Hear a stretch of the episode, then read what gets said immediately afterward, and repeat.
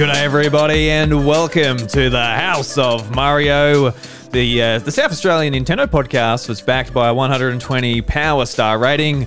I'm your host, Drew Agnew, and joining me on the show is a very special guest. It's Carpool Gaming's Sean Capri.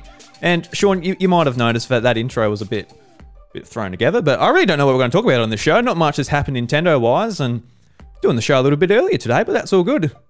However, we can fit you in, my friend. I'm very excited to have you on the podcast. My favorite Nintendo podcast, I have to say, Drew. Um, Oh. I was I was getting some some takeout. I was getting dinner, and uh, I was I was checking Twitter as I do. I'm, I'm just a sick human being. I can't help myself. I'm always checking my phone. It's something I'm really trying to look at. Mm. And I saw your tweet. Does anybody want to come on to House of Mario tonight? And I I saw it come in, and you know sometimes there's the chance when you look at Twitter and you see somebody tweeting it says like 49 seconds ago. So I saw that and I went, ooh, I would love to be on that show, but I don't want to like answer within 49 seconds. So, so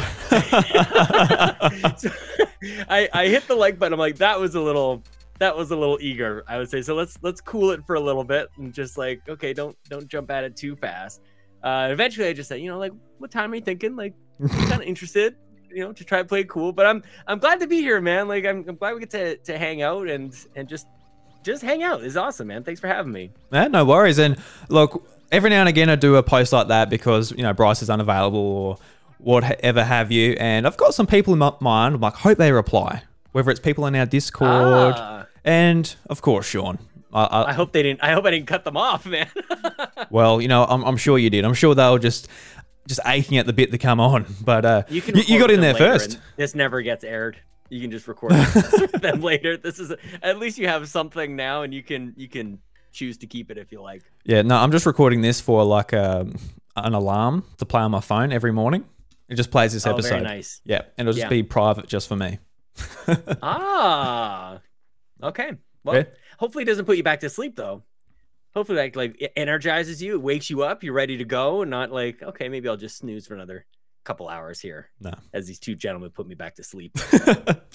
no, I don't know. I'll, I'll give myself nightmares. I might be appreciative of hearing Sean in the morning, but hearing myself, I'm like, oh, I can't deal with myself this early in the morning. God. I'm in my own head again. What is going on here? It's Mm. no good. Have you ever had anybody tell you that they listen to your podcast as they go to sleep, as if it's like kind of a compliment, but it's just like, uh, no, but I, I remember that very clearly on the comedy button, actually. I remember Brian Altano said, Mhm. someone wrote in and said, I love your podcast. I listen to it every night before I go to bed. yeah. and I Like, thought that was the funniest thing. I'm not sure we're really like going for anything specific here, but probably not like bedtime stories. That's probably on the bottom of the list. Yeah, like look, podcaster. look, I, I appreciate anyone listening, even if it's like the first twenty minutes just to get you to bed, then you don't check out anything else. So I guess it's better than nothing. That's actually probably a better. That's that's a more positive take. Yeah, you know what? Even if we're even if we're putting you to sleep, we appreciate you listening. Yeah, have a good night, everyone. I hope you have a Yeah. Good night. snuggle a loved one while you're listening to the Yeah. show. Look, maybe take out the AirPod if you get a bit frisky, but you know, Yep. Maybe grab yourself uh, a Pokemon Squishmallow and, and cuddle that tight. yeah, yeah. I, I- I saw that. I, I thought of the Nintendo Drive straight away when I saw that with uh, Uh, Kato. yeah, and and my my wife Chelsea um, doesn't really podcast all that much, but she is on top of this thing, man. And Oh. whatever it's gonna take, she's gonna get one of these things. She's gonna cross borders if she has to. She's tracking them down. So I'm glad I'm glad for that because usually it's me obsessing over these kind of things. So it's kind of nice when when my wife jumps in and goes, "Yeah, we're gonna get one of these." So I, I'm intrigued. Obviously, a big Pokemon fan. I love pointless toys in my house because why not? but I, I've I've got no idea what a Squishmallow is apart from hearing it on the Nintendo Drive and that Kato really likes them because they're cute. And now they're collaborating with Pokemon. I got no idea what they are. I don't. I don't even know if they're here in Australia. I've never seen one. I don't even know if they're here. They're- Just an American thing. I don't know. Pokemon ones, I, well, the, the the other, they're just. It's actually it blows my mind because it's really just like cute stuffed animals. Like they're really soft and squishy, and they have kind of generic but cute looking faces and designs and stuff. But like that could have been anything. Like what what about this Squishmallow thing that's just been like this total takeover? It's the new Beanie Babies Yeah, at this point. because kind of like Funko Pops because Pokemon collaborated with them as well, and you got like your Pikachu, your Bulbasaur, Charmander. But I never liked Funko Pops. They got the crazy Yeah. black dead eyes, and I've got one. I've actually got a Mew Funko Pop, and Mhm. I purely got that on accident because um, I was on the EB Games website and I forgot my uh, credit card number, and I've got had it auto saved. So I'm just like, let me try and just you know auto fill this, and it just auto filled it and pre-ordered this Funko Pop. I'm like, oh. I it's a And- really and you just ended up keeping it. yeah. I'm like, oh, well, whatever. Okay, but twenty bucks. What do I have? I feel I've got these other things. These they're they're called um prowls or, or mega mega mugs, I think, and they were awesome. I should grab one of these off my shelf one of these days. Um, but they were kind of like the precursor to Funkos, and they're no longer here anymore. I got an Iron Man one and uh some other Transformer thing up there, and they are really great. They they really look cool. They have like different kind of shapes to them and designs. Funkos Hmm. they all kind of look the same. To your point, like it's all the dead eyes kind of takes it all away. And somewhere up there, I've got a I've got a Nathan Drake and a and a Ryu. Oh, cool. Say it like that. Yeah. So Does- they're pretty they're pretty decent. Does the Nathan Drake look like? Does he look good, or does he look like a dead human being? Because I know, like some of, I know some of these are like toys. I think he looks okay. Like he's got a pretty decent like he's got a good haircut. He's got a he's got a rope kind of thing. Just good watch. Nathan Drake, look, he's a handsome man. He's got an awesome Yeah. chin. The Funko Pop does not do his chin justice. This could be you, actually. Now that I look at it, this this could be a, this could be a Drew Funko. Can I? I should like print out. My wife has has like a Cricut. She can make like vinyl stickers and stuff. Mm. She should put a, a House of Mario sticker on this on his shirt as if he's wearing your merch, and then this is just a Drew, uh, or maybe he's like holding like an Australian flag or something, or we can maybe get some sheep to go alongside him, something like that. Yeah, I don't know. Nathan Drake's got a way sort of um, more neat haircut than me, and is a lot more handsome. So I don't know about that. But More handsome, no, but you know he does. This is this is quite the quite the do, quite the hair. at the moment, it would be like my messy hair, haven't shaved in two weeks, holding a baby, uh, bags on my eyes, like oh bloody, can't, not enough sleep. That'll be my Funko Pop at the moment. But uh, Oh, you're, you're making it look good, Drew. Well, thank you. Um, I'm wearing my singlet at the moment. I'm looking very Australian, I guess. I got this in Darwin when I was Yep. up there for my honeymoon. It says crocodile saltwater croc. So I'm just like, yeah, bloody. Look, it looks like I just come back from bloody being a crocodile hunter, coming back, and I'm like, oh, it's time to talk to my Canadian mate, Sean Capri. It actually looks like something that like you would give to me like upon arrival. Like I would I would land in the airplane. They're like, "Welcome to Australia. Here's your here's your starter kit, and here's your here's your shirt and something to fight the crocs off with." Uh, I'm just a poser. We don't have any crocs down here. But yeah, this is just from None. No, no, no. Because uh, yeah, the, the saltwater crocodiles. Like you do not want to go swimming up in the Northern Territory, northern uh, side of Australia. Um, jellyfish, um, crocodiles, all, all of the nasty stuff is up there where it's actually nice weather. But down here, it's cold. The snakes are like, nah, we only come out for a couple of months a, a year. You're all good. But yeah, it is pretty cold. Mm, Um, yeah, I doubt that. you doubt it? Yeah. Well, oh, of course you're cold. of course, yeah. Um, I'm saying it's cold, but here I am bet in a singlet, and you're like, Exactly. uh, well, Sean. Um, I guess uh, let's move on to a segment that uh, is very much inspired by your show ah, back in the day. Of course, if we ran Nintendo with Bobby Pauls, each week we do a Guru Geek Out commemorating his legacy and all that. It was because of you that we are able to do this with your blessing. So thank you so much. Um, I don't know if you if you have one this week. I just threw this on you, but of course, this week I I just want to wish you a happy birthday, mate. A couple of days.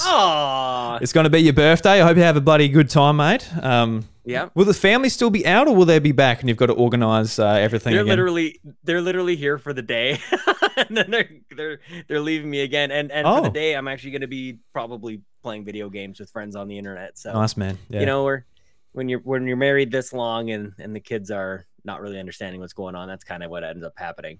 I guess. But thank you, man. That's very that's very sweet of you to remember. Yes, um my my walker and my cane, they're in the mail. Um Mhm, mhm. I'm just probably spend most of my birthday watching Matlock and other old man activities.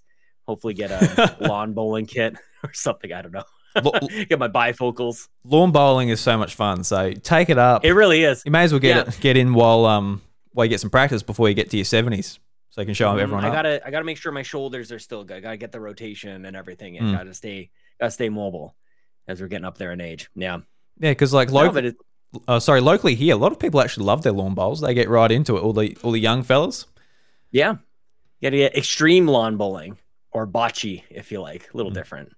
hmm So, is there any games you reckon you'll dive into um, on your birthday, or You know, sneak peek. I um I was thinking about it, and most of the time when I when I go online and I play, like when I stream and things like that, I play like whatever multiplayer thing that everybody else is playing, whether it's Fall Guys or Mario Kart or whatever.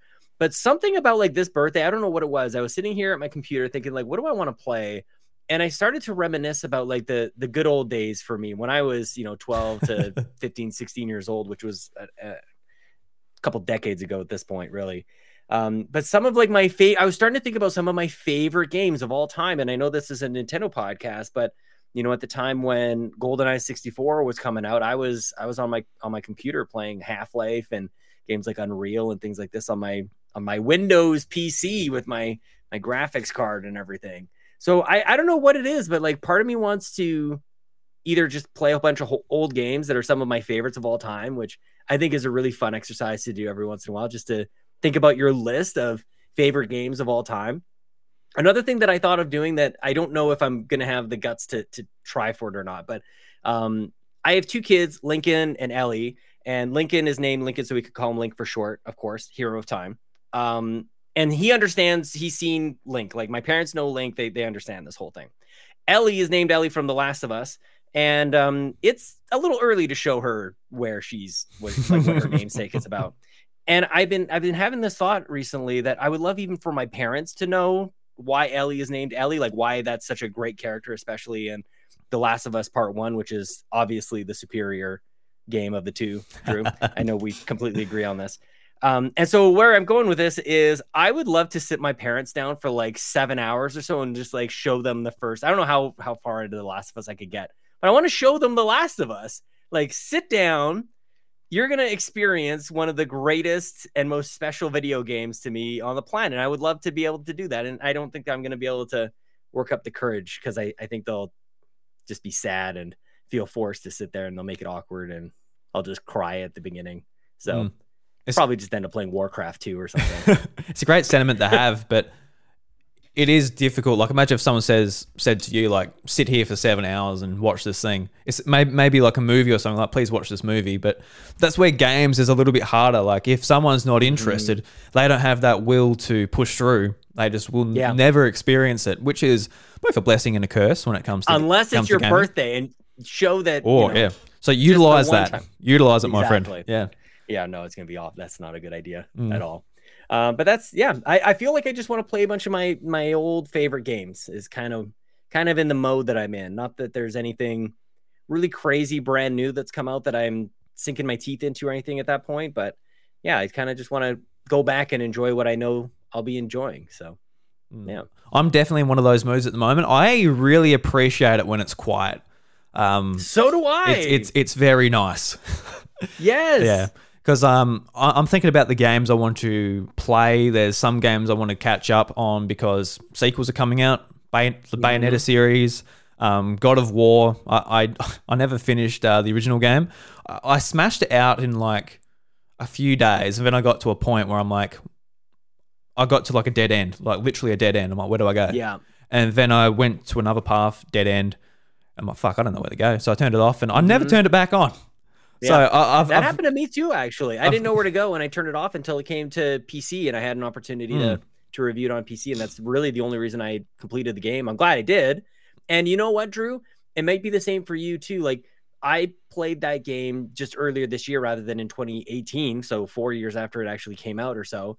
And that's the point in my kind of father journey that I needed to play that game. So maybe maybe it's just not the right time for you yet. Maybe it'll it'll present itself when it's right for you and it'll be it'll land even better because there's really cool messages about you know father son relationships of course in that in addition to straight up murdering monsters throughout the journey yeah yeah, no, I'm looking forward to that. Obviously, just playing it in 2018 and seeing Atreus just tagging along and getting kind of bullied by his dad. yeah, that's the whole experience. like it, it, it, was, it was it's amazing. Um, so maybe like the second half of the game where I'm actually a dad now, I might be like, yeah, maybe I should just really be hard on my son and fucking just make him into a into a warrior. you know, just really Yeah, grind. you'll thank me when you're older. Mhm. be one of those dads. Like, yeah, you'll thank me when I'm older. So and he doesn't. I'm like, shit. I can't have another one either. It's too late. I was kind of banking on that. Yeah, I was really. I was really hoping. Oh well, it is what it is. Yeah, Yeah. I didn't really have a diverse approach to my uh, to my parenting, so shit. Son of a gun. Yeah, I'm actually like really enjoying the PlayStation 5 at the moment because I um signed up oh, to nice. to the um was it PlayStation Plus Extra. So I've been just Mhm. going through some stuff that I just hadn't got around to or that I just haven't played on PlayStation because I played it elsewhere. And um, I don't know if you're playing Stray at the moment, but that is fantastic. I love Stray so I gotta much. get to it. Yeah, yeah. We were we've recently become a cat house around here, so Mm. it seems seems oddly appropriate. And I think I think my wife and the kids will probably play. We we've got it downloaded for them. It's great that it's on PlayStation Plus Extra. Um, but yeah, I haven't haven't jumped into it yet. Like I said, I'm kind of um resisting the urge. Although I hear that that game isn't too long, so I probably could have crushed through it at this point. Yeah, it's, it's yeah, I'm kind of just kind of it's interesting because um, I was looking at a Good Vibes gaming video. They're talking about PlayStation Plus Extra, and they brought up Stray. Like, oh, it took me like three and a half hours to beat, and I'm like, three and a half hours. I still haven't finished, and I'm at five and a half. Like, am I stupid or do you just run through it? I'm. I don't know. Some That's- people dude. are impressive. That's like podcasting with Ryan Turford. Like you can't even you can't trust that guy's playthrough times. Like, yeah, this game's 10 hours, like 22. It's not 10 hours long. That guy's very good at games. Because I, I find in Stray, every little nook and cranny is just so well crafted. And you, as a cat, you can understand the curiosity in your house when it's just like, what's that Mhm. ledge? What's that table? What's under that? Because, like, you know, you, you can go under a car, you can, every little house, there's just so many things to knock over on the table and all that. And I think the narrative is just really well told as well. Um, just through the environment and the little nooks and crannies and um, little tidbits you get from all the robot characters in there. Because I went into it not knowing what it was at all, apart from you jump around as I don't know anything about it. Yeah, Yeah. exactly. That's all I know. and it's just it's really cool. It's it's excellent. Um, sort of, I haven't really played a game like it either because it is you are jumping around, but when you're looking to jump, you're looking at like a ledge, and then you look up at it, and it's got like the the cross symbol. It's like oh, I can jump up there, and you press it, and you just jump straight up there. It's like almost like point and click in some ways. How you're actually Yeah. traversing the the city. And if it was just like I think that's ju- how cats think. That's actually Yeah. how their brains work. Like Yeah. they see a ledge, like I will jump there. Yes, this is this is very smooth. Unless you're my cat. My cat is probably five or six pounds overweight and kind of like gets up there eventually, like Hmm. One leg at a time. I feel like they just they look at a ledge and like, yeah, I'll, I will jump up to that, no problem. yeah, They just think it and it, it will be so. So a- as you're watching it, it actually looks like a cat just moving around the city. But you could imagine if they put in like just a jump button where you're jumping Yeah. around like a platformer, like Super Mario Sunshine or something. It'll look ridiculous. This cat's like missing and slipping off and all that. But it's just uh, no, it's it's, it's excellent. I'd, I'd recommend It anyone really plays good. it if they have a PlayStation or um or get it on Steam as well. That's uh, really really great.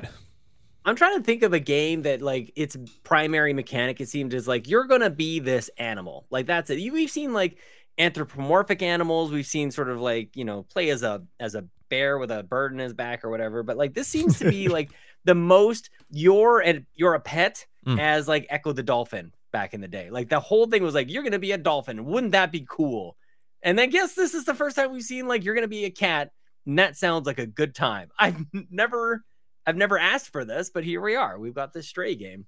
Yeah, everybody's loving it. especially like this well animated and just the way it looks too. Like Totally. We had like, you know, I guess on PlayStation 3, there was Tokyo Jungle where you could play as a, a bunch of different animals in this uh, deserted city. But, you know, it, it didn't look like like that realistic.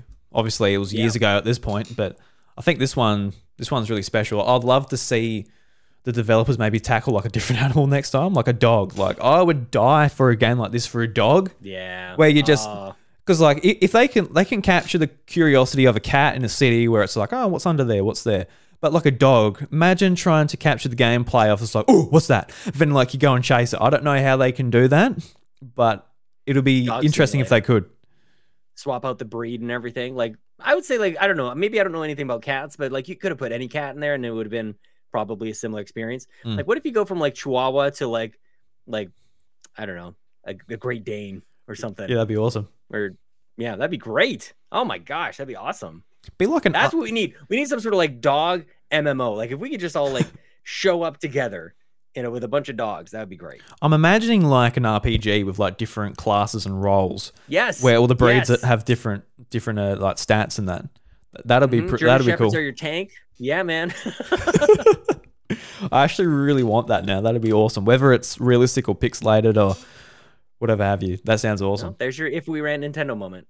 right there. A game. hmm Yeah, well, may- maybe not Nintendo make it. They're like, oh look, we'll uh, release the Dachshund uh, Oh, maybe six six yes. months later. Oh Put it in an update. Um, That's it's too soon. It's too real. oh no, it's never too soon to bag out Oh, Nintendo goodness. when they do some dumb Yeah. shit. Yeah. Uh, but I am geeking out about um, since you asked. I, I have recently read all of the Scott Pilgrim books, and I am just totally head over heels in love with this whole entire series. I don't know if you read the Scott Pilgrim books, Drew, I haven't. but I highly recommend this. I don't. I I I, I don't know what came over me about this time last year. I just decided I'm going to get into comics, and this is my gateway drug. And I've completed the set, and we're releasing sort of like a a play by play on our Patreon. Just like we're gonna walk through every page and talk about it and everything. And I can't stop thinking like like it's the, in the truest sense of the geek outs.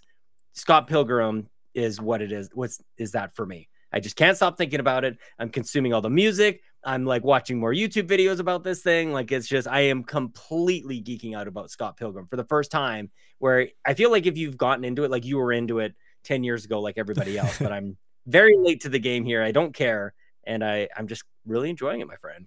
I loved the soundtrack to the movie and the game, but I, Game I soundtrack.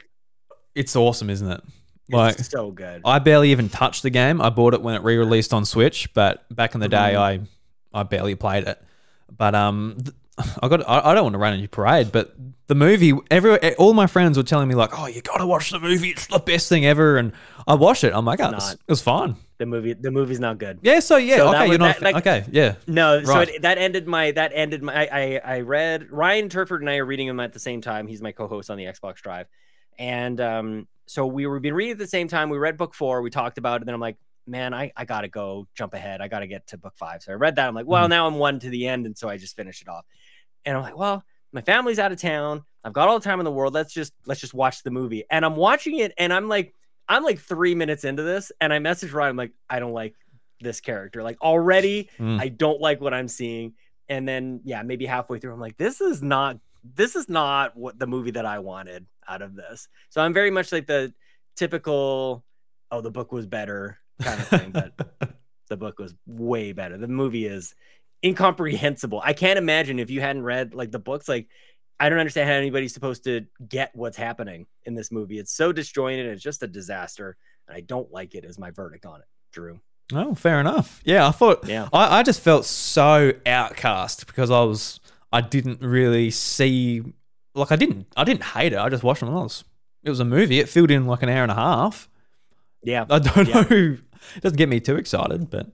No. I, I've I've also never been a movie person as well. Like I, I don't get me wrong, I love movies, but when it comes to like critiquing them or whatever, I'm like, yeah, it's, it's fine. Like it, it entertained me. This was Um, a movie Yeah, because uh, that I watched. I I went and watched uh, the most recent Wonder Woman film whenever that came out, and my, my mate Oh, was yeah. just like, "Oh, that was awful. I hate it." I'm like, "Oh, it's fine." Yeah. Like I don't know. Everything everything everything is a seven for Drew. My popcorn was salty. Seven out of ten. My Coke was sweet, and the movie Oh. was uh, visual aid for eating. Yeah. That's that's all I kind of need. What else are you watching? What else are you looking for? Yeah, it's Hmm. fine. Yeah, it's a bit like so you're not having any like soul affirming experiences watching any movies, not like like changing your outlook on the world or anything or energizing you or anything. uh, of course there are some. Um, yeah, Armageddon. hmm uh, no, I don't know if I've seen that, so maybe not. but uh, personally, for me, my favorite movie is The Greatest Showman. When I when, I don't when know what that is. It's um it's a musical, uh, which is Mm. I, I've never been like oh I love musicals or whatever, but I don't know. In 2017, that one just hit me something fierce. I cried in the cinema, Wow. and I, I think like it, it was because it was just it was just so happy and like filled with hope, and it just it just made me swell up, man. And the soundtrack, like I love the soundtrack to that movie. It's um really great. Like Zac Efron and all all, all of um the actors in it are just uh, so Hmm. good. Don't know. Go and watch it if um if you haven't. I don't know what streaming Well, platform it's on, but go and watch The Greatest Showman. There's a recommended recommendation from Drew here at the House of Mario. Greatest Showman. Go and All watch a go and watch a musical. It's like sort of pop rock kind of um From from Music. movie man himself. the, mu- the movie man. Everything's a seven except for that, but it's a ten. I'll watch that. You watch Armageddon with uh, Ben Affleck and Bruce Willis. They're gonna blow up an asteroid in space, keep it from crashing into the Earth. Greatest movie ever. I'm, I'm on. I, I, I swear I've, mo- I've watched movies with that concept. I don't know if it's that exact movie though. Yeah, they might. there, was there was Deep Impact was pretty dang close. They did this every once in a while. They Mm. had A Bug's Life and Ants. They had um, the White House one, White Mm. House Down, or something like that, and the other one. Yeah, it happens every once in a while. yeah, Duplicate movies are made. Yeah. No, it was a great concept. I, you know, like oh shit, the Earth is going to blow up. That's uh, that's that's troubling. Better fix it. Yeah, we should probably do something about that. Exactly. Get these oil riggers up on a space shuttle and getting them up there. They'll take care of it. It's yeah. gonna be great. No, surely, surely it will work out. Yeah. Mm. Mhm. What's the one at the end where like the tidal wave just like washes those people away when the comet hits the? I think that's Deep Impact. It's not as good. I'm I'm just gonna go out and say this. I'm I'm sure people will have comments Mm, about this, but Armageddon is ten times the movie of Deep Impact. And I'll tell you how you know this. Ryan Turford thinks that Deep Impact is better, so that's how you know. yeah, the most that's the, how you know. one of the recent podcasts you guys done, like he just had a different opinion to it. Every, everything you said, which was which was Doing it on great. I, lo- I love the He's nah, he's just doing it on purpose. He's just trying to get to me, and it's not gonna work. That Ryan Turford. that silly Bugger. weatherman on the moose. Jeez Louise. uh, so I guess let's talk about um, I guess our thoughts on the Switch at the moment because I know Hmm. like uh, recently Bryce and I were done an encore at the House of Mario episode all about Mario Strikers and it sort of led into a conversation about you know we're, we're not exactly thrilled with Nintendo's sort of handling of their sports titles and the games they try to keep I guess keep us entertained by doing updates just over time but the product just sort of comes out as a bare bones experience and even what they do include kind of doesn't really make up for it. Because I, I believe these products like they're an $80 game. They should be like oh i need to entertain the kids and it should be given to them. It should be a full fat product. It's not like it shouldn't be like oh it's uh it's six months later. I've got to put mario golf back in because oh my god i need to um keep playing it. But i guess just with like the sports titles nintendo's sort of recent releases how are you feeling about the platform? Are you sort of enjoying it or are you um, not so much enjoying it? Then I'll, I'll jump in as well. I am strained. I am not gonna lie to you, Drew. This is I, I've spent most of the last like 12 months or so just kind of like all in. And I've talked a lot about this on the Nintendo Drive about how I'm like, you know, when when I was podcasting with Bobby and Animal Crossing came out and he was all in on it, and I was very frustrated with a couple of things Nintendo was doing at that time. And what I found, even after expressing all of my frustrations and everything, was sure, I I may have even been objectively correct in my assessment of Nintendo at the time. But what I realized is that it actually doesn't matter at all because like I'm not changing anything. I can scream to the ends of the earth. I can until I'm blue in the face, until I'm totally out of vocal ability, and it doesn't matter. Nintendo's going to do what Nintendo is going to do, and I came to the realization that I kind of just wanted to have fun with Nintendo. Like Nintendo's something that for many of us has just been with us since the beginning of time and represents so many wonderful memories and so much great potential. And the Switch, of course, just as a system, is top tier. It's exactly what we asked for. By the way, like that I, that never happens with Nintendo. We got ex- where we get exactly what we asked for. That the Switch is that, especially back in 2017. And so I was frustrated with Nintendo, and especially with Animal Crossing, in that you know there's there's no cloud saves. You only have like one island per game per console. Like a lot of really silly limitations on it that I I just was like I kind of have had it. So I was frustrated then. And again, I kind of came to this realization that I'm not having fun with my strained relationship with Nintendo. So I just thought I'm going to park my critic hat at the door and I'm just going to buy whatever Nintendo is putting out because that sounds like a fun time. Like I, I really swung from one end to the other. I just like bipolar. Let's just go absolutely crazy on this. And I had some fun buying games, and for the most part, I actually think that I went on a bit of a run where the games were actually really good. I bought like both Pokemon games, I think were really good. And Triangle Strategy was really good. I actually got to the point where I bought too many games, I couldn't get around to it. Mm. And that's a good place to be in Nintendo land. Um, but then golf was part of the mix. So I was like, ooh, maybe, maybe I should be a little careful on just buying every everything. Um, and then as you brought up with strikers, I'm at the point now where I go, I just don't know what to do with Nintendo anymore because this is very frustrating. I feel I feel taken advantage of. I feel like I'm taken for granted. And this is where I end up with Nintendo where it feels like a sick relationship. And I'm not sure if that's a really healthy place for me to be with my video game piece of plastic. Like Mm. should I feel like I'm in a relationship? Should I feel like it's it's equal or fair and like does that even make any sense? I don't I don't know. All I know is that when I look at even Splatoon 3 coming up here, and I look back on golf and strikers and a few other examples, it's like, is that as guaranteed to be an A plus experience on Nintendo as I once thought it was? Because to me, Splatoon came right out of the gate with the Wii U and was like, they nailed it. It was so good and people really loved it and it seemed to check off all these boxes. Splatoon 2 came out and people there was remember those conversations like is this really a sequel? What does it even mean to be a sequel? Is this 1.5 like all that stuff. Now it's we're very far away from Splatoon 2. We're very far away from the Wii U days. Like Splatoon 3 I feel like it has a certain set of expectations or I have a certain set of expectations for it. And especially it almost has to like make up for the shortcomings of some of these other recent games that I've brought up with strikers and golf and these kind of things. So it's like it's a tall order. That the the the bar is very high for Splatoon, and I vocalize this only f- even if just for my own benefit to go. Maybe that's unrealistic. Maybe that's not very fair. But that's kind of where I'm at because I feel I've felt let down for so long that it's going to take Xenoblade next week, later on this week, to really crush. And I'm so excited to see reviews. I think tomorrow as we record this, or today for you. I think um, we'll see how that goes. But at the very moment, as of recording, a little frustrated. Mm.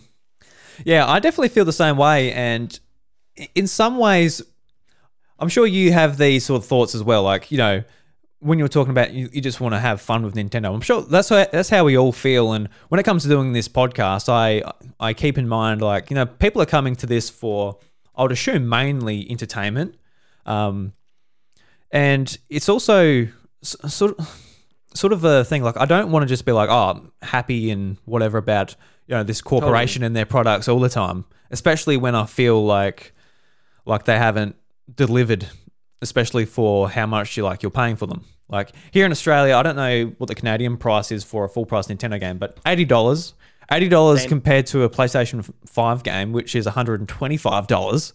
So it's it's not quite the most. Exp- yeah, fucking tell me about it it. really? Yeah, tell me about it. It's um, it's quite egregious here, and Yeah. um, because every, everyone's like, we're not going to go into it, Sean. I know you hate this conversation, but everyone's complaining about seventy dollars in the states, and even with even with tax in the states, that converts to about hundred dollars Australian. So we're still paying twenty five bucks Australian over what the Americans are paying. But um, regardless, um, eighty bucks, like you know, that, that's a that's a lot of money, and just for what Mario Strikers was, and I was looking forward to that game so much. Like Bryce and I, we will just That was the one. yeah, just screaming from the rooftops because I, I know you're you're a football fan. I'm a football fan. We've we've um you know both played it in our lives before, and Yep. that that was the sport I was excited about and had um a history with the series a little bit on GameCube and especially uh, Strikers on um on Wii, and it, it was just it was just a repeat and.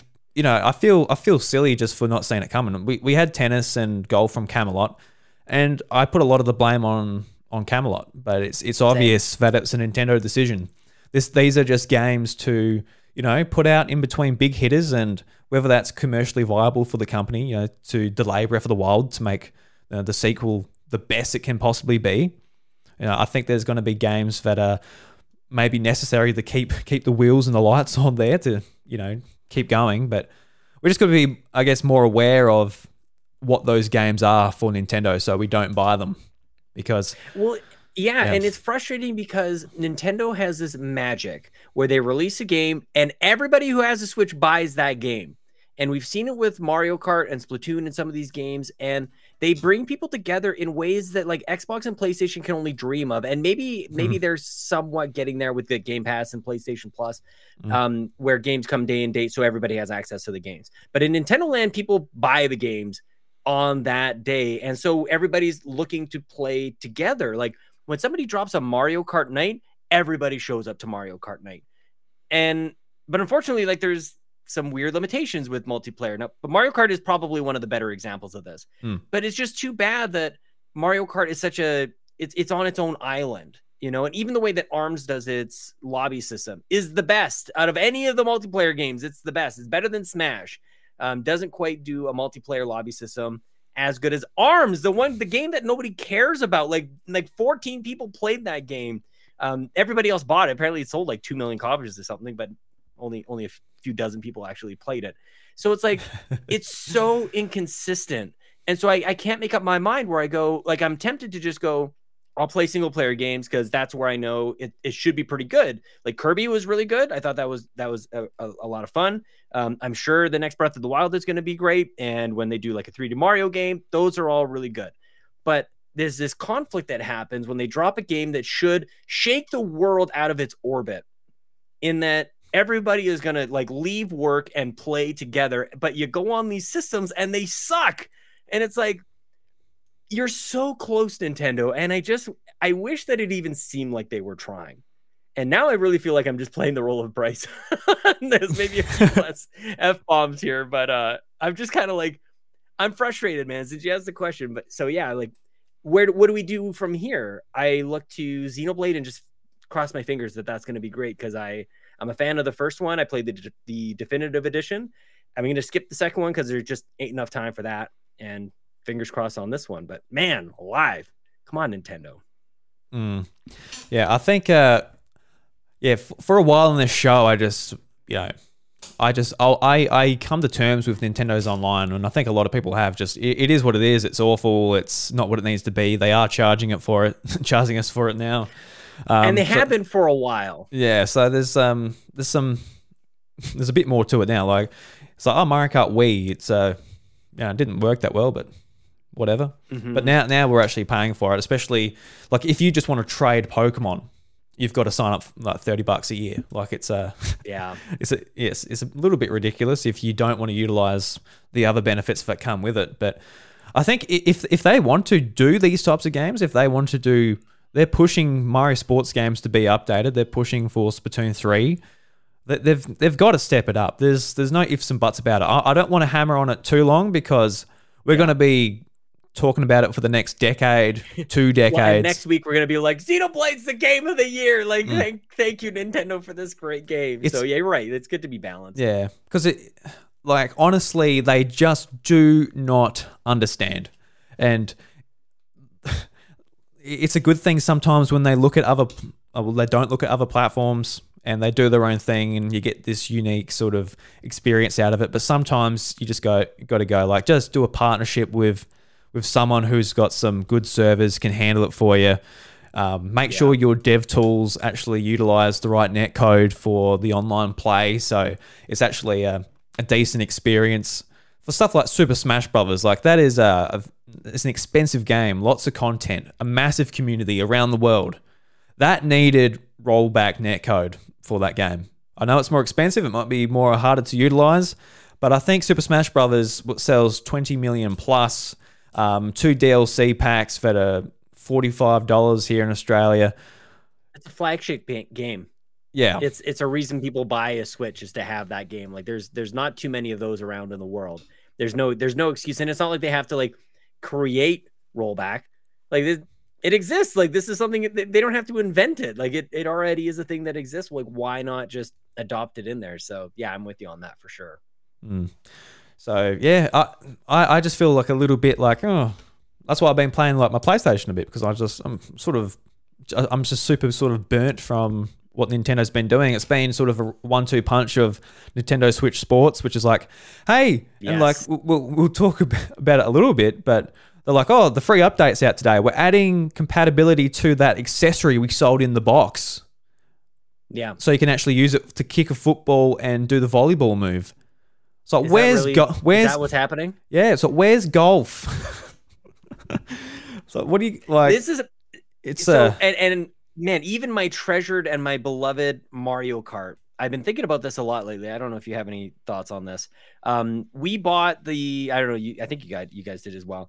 The um, the DLC, the new the new bonus tracks for for Mario Kart 8, and it's like there's all these. There's 48 tracks or cups or whatever, and all these things are going to come out over the next 18 months or so.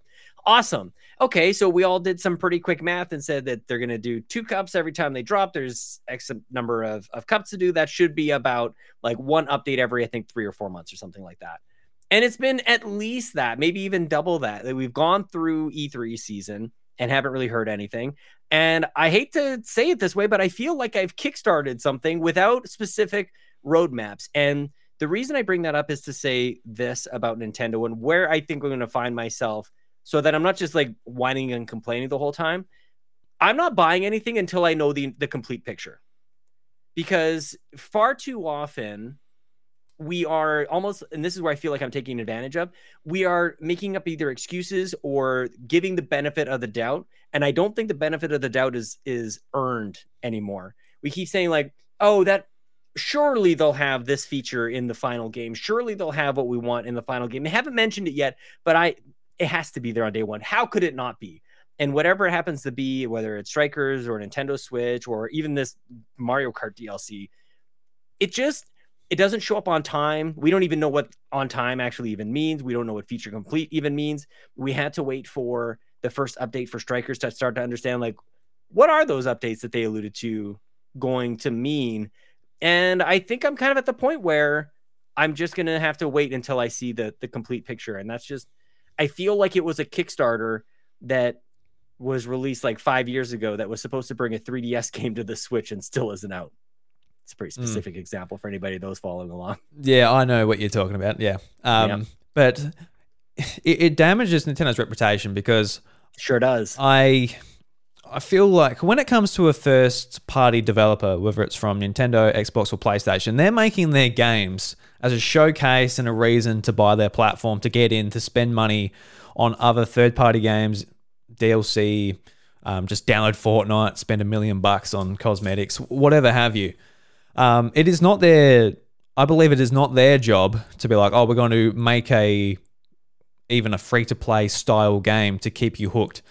Um, whether it's including it in Nintendo Switch Online, that's a different story to keep you subscribed. Whether it's um, Tetris 99 or hopefully this new Kirby game that's coming out, I'd like to see that included in there, for example. But when it comes to a full price release, um, it needs to be a showcase. And I know, like some first parties don't seem to r- sort of replicate that for all their games. Like for example, like PlayStation Five, like Gran Turismo, that needs to be a showcase. That doesn't need to be, oh, look, we're going to generate money through microtransactions to buying cars and that. It's like, no, that is um that is a premium experience. That's $125 here in Australia. We're not paying for all we're not paying to access cars in the car game we bought. Um and I I feel I feel the same about Nintendo. And for the most part, you I feel like I can be like, oh, Zelda Breath of the Wild 2. Like it's it's a pre-order right now. Like I I can assume that it's going to be great. But if they keep chipping away like this, like oh, you know, last Mario Strikers wasn't very good. I'm not gonna I'm not gonna go and get Mario Lawn Bowls pre-order. Definitely Right. not. and and that's just that's the thing like different titles are going to have that different threshold for everybody and for me like it's kind of like splatoon 3 is really the thing that's like kind of questionable for me Mm. breath of the wild 2 like it's it's without question like and I, I haven't been burned enough to start to question breath of the wild but i have been burned enough to start to question like splatoon so there's Yeah. On the first party thing i think you bring up something interesting and nintendo has now had a number of these releases that we can that we can comment on and be disappointed in and you bring up Gran Turismo, which is a single instance, and Mhm. PlayStation's reputation got really damaged with that release. By the way, like what they tried to do um, as far as charging so much for these additional cars, and it's like those are things that should be in there. That doesn't that didn't seem like very good. Um, goodwill to the to the gamers and everybody who bought the game it just seemed like it was predatory and taking advantage of people and all those things and so they changed it and I think eventually got things back on track, but things were very ugly for PlayStation for that title during that time. Nintendo gets to just go like release after release after release, and we just keep buying the things. And I just, like Xbox couldn't handle. Like I mean, it has I guess it has Halo at this point, and it's just this absolute disaster. So I think there's different reasons why it's not exactly like an apples to apples comparison across the different platforms. You know, there are quite a few um, exclusive titles coming to the Switch, whether they're amazing experiences or not. Like you do have a lot of choice on that. They do have Pokemon, they have all these different things. So it's not exactly the same. Um, but Nintendo does have a lot of grace when it comes to releasing some subpar stuff. And I, I really banked my fantasy critic this year on Nintendo, and it is not paying off, man. Like, I, I went for Strikers, I went for Nintendo Switch, and these things are like hovering around. I know like Metacritic scores aren't everything, but these things are sitting around like a 71. It's like, man, Nintendo, you were supposed to be like my guaranteed eight and above on these on these scores. So, and it just hasn't been that way, unfortunately. Mm. Yeah, it's troubling, and I, I just feel like you know, as a fan, as um as someone who you know talks about them on the weekly, I just I, I, I'm I'm not trying to make a change or anything like that, but I'm just expressing my opinion because I feel like it's not good enough. I feel like Yeah. you know, Nintendo they make they make plenty of money. They sell millions upon millions of copies of these games. The Switch is at the top of its game, and they're just sort of falling off. We saw this with the Wii. We saw it with uh, you know Xbox 360 going into the next generation. We saw it so many times, and I, I just sort of think that whether Nintendo's struggling to you know get enough games out to support that demand, or Mm-hmm.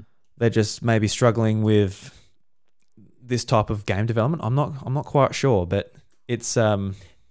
Mm, Do you think do you think that there is a this will maybe put you on the spot a little bit, but we don't really know. I don't think we don't really know what our holiday game is going to be. Like do you think that there's still something that they could announce coming out in 2022 after uh, or maybe around Pokemon or something like that um after Splatoon that could maybe save the year a little bit cuz I feel like it's a little bit sullied no, at this point. Is there anything that, that they could come out like what if they have a Mario ready? What if they have like a Donkey Kong ready? I mean, yeah, nothing's impossible. They could have their marketing team like, oh, we're really going to drag this out, and it, it comes back to that sort of that. it's actually the Mario Kart DLC. You're just getting a bunch of tracks on Mario Kart. They're like, here you go. You're welcome.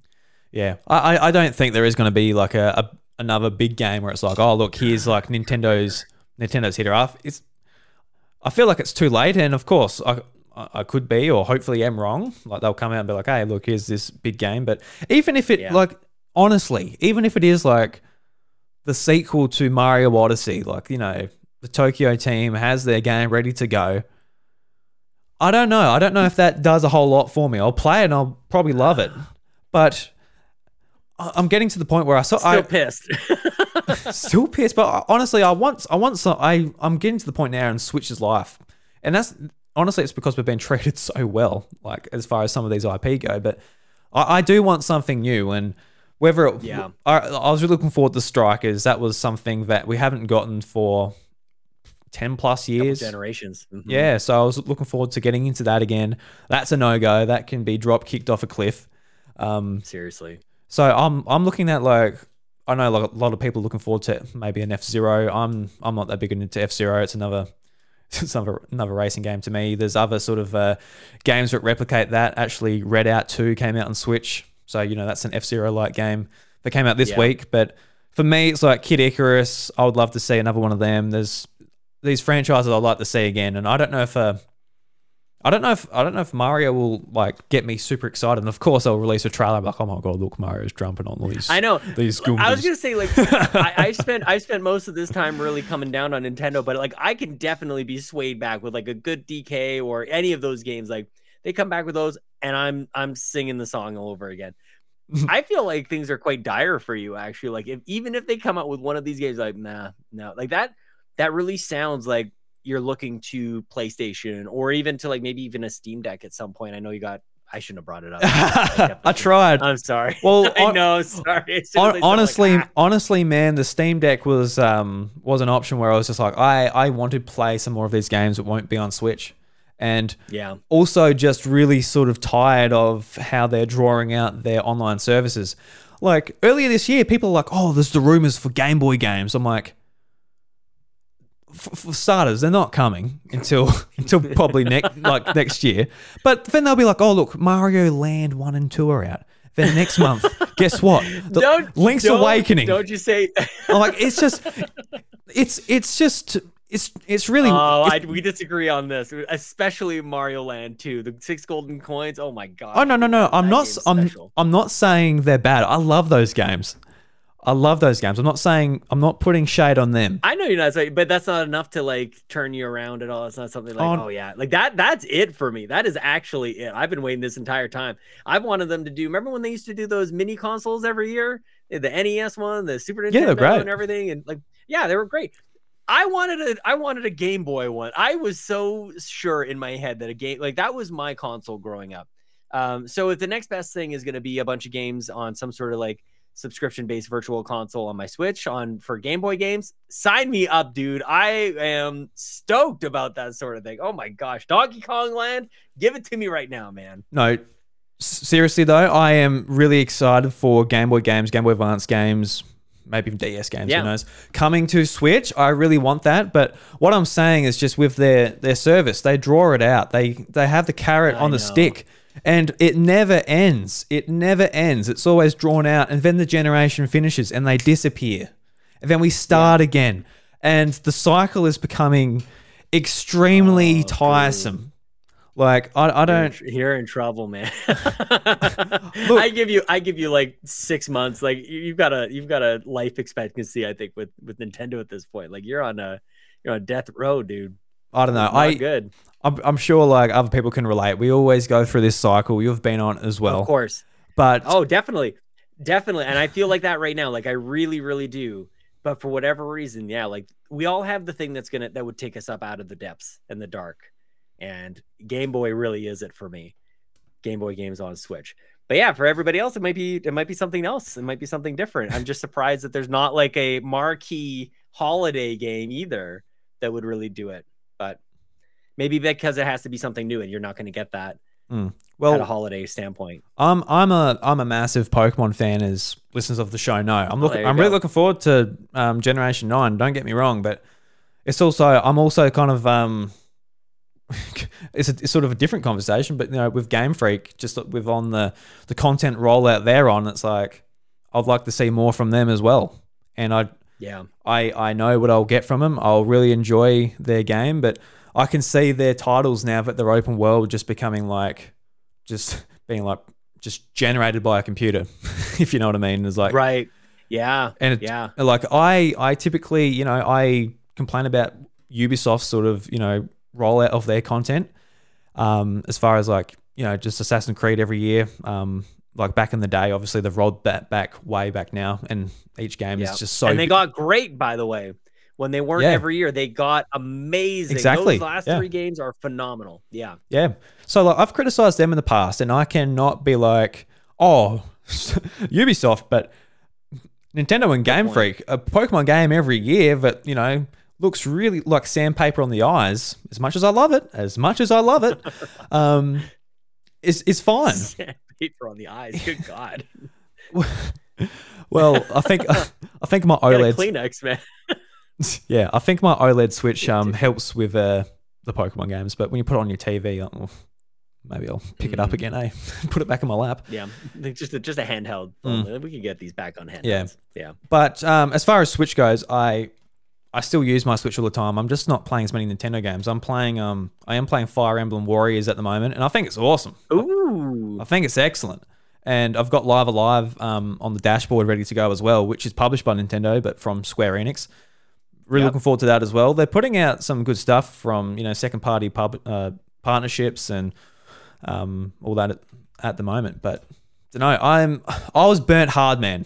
As you can hear, and I, I'm s- I really do want to apologize to listeners if they tune into a podcast and they just want to hear like you know a bit of fun, bit of, bit, Yay, game talk. But Nintendo. yeah, but Sorry. I, I do not want to turn into just like a fanboy and doing Nintendo's job for them, marketing their content. I want to Good sort point. of, I, I want to highlight great stuff. I, I- Yeah. like, um, there was, there was a friend of mine who um, I met in EB Games and they're buying a Switch and I said, oh, what game should I get? And I was more than happy, like, oh, please get Mario Odyssey, get Smash Brothers, get Mario Kart, make sure you get Breath of the Wild. Like, there's so Yeah, many man. great first party Nintendo You games to get. off like four hundred dollars worth of games, like just no off the top of joke. I'm like, I said know? to her, Yeah. I'm like, how much money do you have? Like, There's Yeah, um, you got exactly. you, got, you got five years of uh, Nintendo Switch to catch up on. So good luck with that. But Yeah, and that's great. Like that's the sign of a great system. Like when we when all is said and done, we'll look back on the Switch and go, they really did it. They really crushed it. But it wasn't Absolutely. as consistent as you know, like the, the 2017. I loved you guys did it, didn't you? A couple uh was it last year? You did you ranked the year of Switch. It was can't remember. so Yeah. good. I feel like that was- couldn't have Early this year, late last year, maybe. I don't know, maybe like I think it was like year. maybe Yeah. the anniversary of the Switch, March, maybe. Yeah, yeah. I don't sure know. I, I can't remember. Oh, so- I'm glad you remember. Oh, anyway, very cool. Like I and I love it. I and I think that the Switch is is unique in that way where you it, it has such um prominent years of its life cycle. Like I don't think of Xbox in that way. I don't think of PlayStation in that way. Like let's look at the first year of games. Like especially the way that Switch came out of the gates in 2017. It's like that's the playbook on how you launch a console. And we and we have since had a, a couple new consoles rolled out, and they're two years into it, and they still haven't matched the output that the Switch had in 2017. I don't think. I don't know if anybody has. Um, I don't know. I feel like I like that's a that's a gut statement. I would want to like use my head to actually like think about that for a quick second, but I actually I feel like there's nothing that that matches Breath of the Wild and Odyssey in the same year. You've got a great Splatoon game, something crazy in Arms that actually that actually worked, and like that year was that year was great. So I think ev- everybody should launch a console like that. Yeah, no, 2017 was my favorite year to be a gamer. Like ev- even on the PlayStation, Yes. even on the PlayStation side, got Gravity Rush 2, which is a like a dream sequel I'd been waiting for. Um, Horizon, Spider Man. um, Spider Man. Oh, Horizon. Yeah, right. Of course. Yeah. Mm. tw- right. Oh, Spider Man and God of War both in 2018. That's damn. Yeah, so PlayStation had a banger year the year after as well. Mhm. So yeah, look, I, I am in, I am down in the dumps about it, but still got like even like indie game wise, I got heaps of stuff loaded up, ready to go. So um, Yeah. thankfully, it's not a Wii U situation where it's like Nintendo as a publisher aren't doing a good Oh, job. totally. So then you got nothing. Mhm. But Yeah. even if you go like, there's so many indie games I'm sort of checking out each week, and it's uh, like the perfect place to play them. And I don't know, you've What got if what if they started porting 3DS games? Like what if you what if you got like a link uh link between worlds on Switch somehow? Like I know that there's the two screens and everything, but like what if they started to kind of show you that that's the next couple of years worth of Switch games? You get one or two 3DS ports. Cuz like for me that's another area that is Mm. maybe silly and again they're just taking advantage of my wallet a little bit, but I would buy every single one of them. Like, yeah. just give me all like give me 3D Land, give me Mario 3D Land. I think that looks. I think that game is amazing, and I love 3D World. I love they brought that back over from the Wii U. Um, there's a lot of 3DS games that, honestly, like, and I love the form factor of the 3DS. I am so close, especially with this bit of a dry spell. I'm so close to just like charging up my 3DS and Mhm. playing some of those older games as well because there's such a great library over there that they. I mean, I don't know anything about making games. As far as I know, you just take like the 3DS file, right click, save as Switch file, and Absolutely. you just put it on the eShop. I think that's how that works. So, Nintendo, there's your, if we ran Nintendo, at least that's that's what I would do.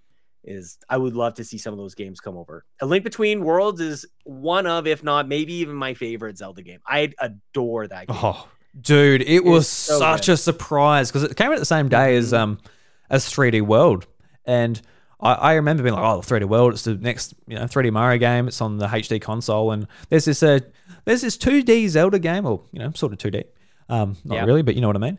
Um, that and the, the art style when it was shown off in directs, it's like, and then it's like, oh, it looks it looks kind of strange, a little bit like Yeah. it lost its um art style and a bit of magic there. Mhm. But playing um, 3D World on the Wii U, it was it was great. Loved it. Multiplayer was actually a really surprising addition to it. Yep. Um, but Link Between Worlds, I'm like, this game is phenomenal. Yeah, and man. look, we, we've got an expectation when it comes to Zelda, and yeah, we'll match that. I'll have some fun going through the dungeons. But it was, it blew me away. And Me I too. just got, um, in the summertime when it came out here, I was, you know, working um, hospitality. So I'll get home like midnight and I'll get out the 3DS, get into bed and just play it. And I, I just smashed it out and I barely slept um, that week.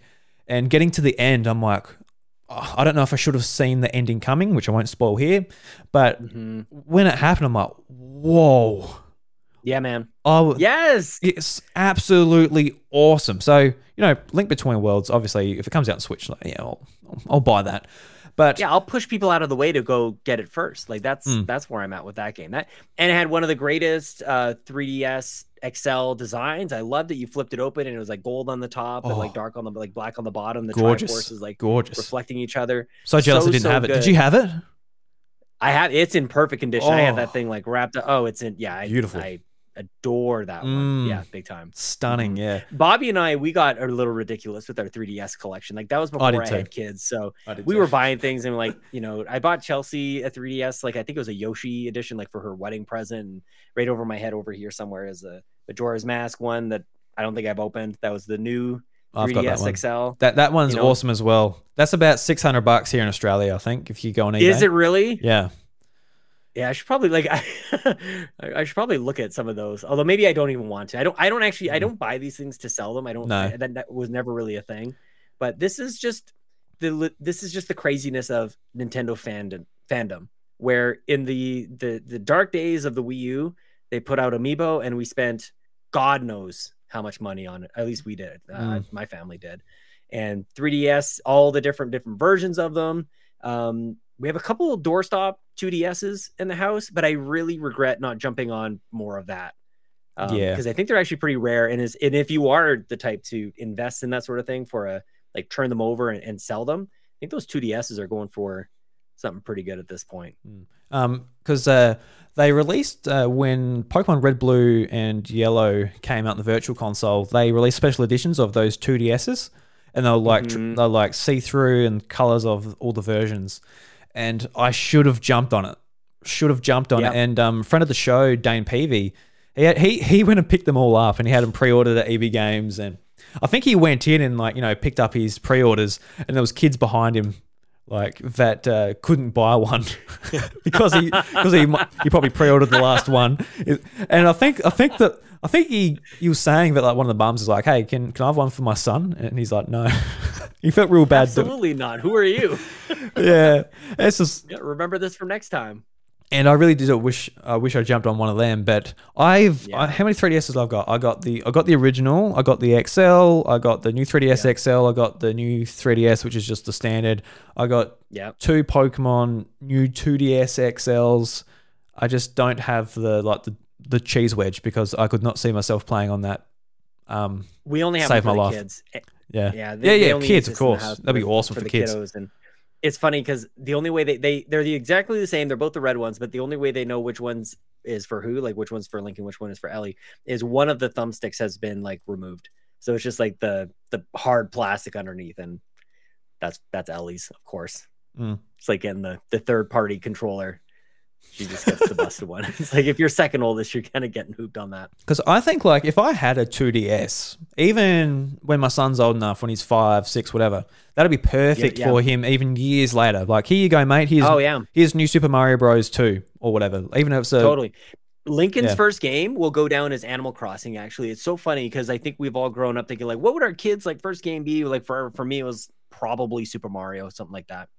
And as it turns out, like Super Mario is pretty hard, um, especially if you were to try and give it to a two or three year old. But like Lincoln was was playing Animal Crossing with no real objective. He wasn't like there's not really anything to win, and he didn't care about any of the questing or anything else. That he he was just walking around and shaking trees. And for him, it was about understanding that when he pushed up, the character went this way, and when he pushed down, the character went a different way. And that was such a great thing for him. And now, yeah, five years old and playing a bunch of bunch of different games, but Mm. that will go down. I, I definitely encourage, yeah, Animal Crossing it or something, something else other than what you would typically think is like a first game experience for a kid. Mm, absolutely. That's my unsolicited dad advice for you. I don't know why I went down that road. So No, it's all good because um, I, I remember you saying on one of your shows like Lincoln was going around just like yeah, sh- shaking trees and seeing what you would do it out. in real life. yeah, it's, Yeah. it's like that TikTok what was circulating. Obviously, there's uh, a young man who's into Fortnite. He's just going around just bashing a bush with a stick, just trying to get the, the loot or the parts out of it to um Mhm. to uh, do some building, so then you can shoot some people. Yeah. Um, I'm telling you, man. Hopefully it doesn't- I told the story on my show. Like my kids play video games in real life.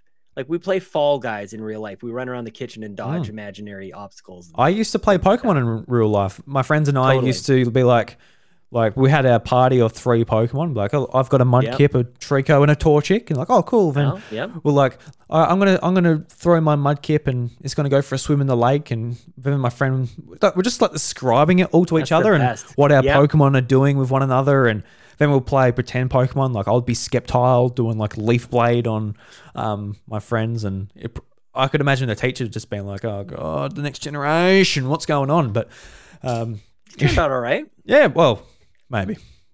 I've still got a lot of growing up to do, Sean. I'm only 28. I I'm still a young boy. Yeah, that's true. That is true. Still, Still got a lot of life to live. True. that's right. I've, I've still got a bit of height to get.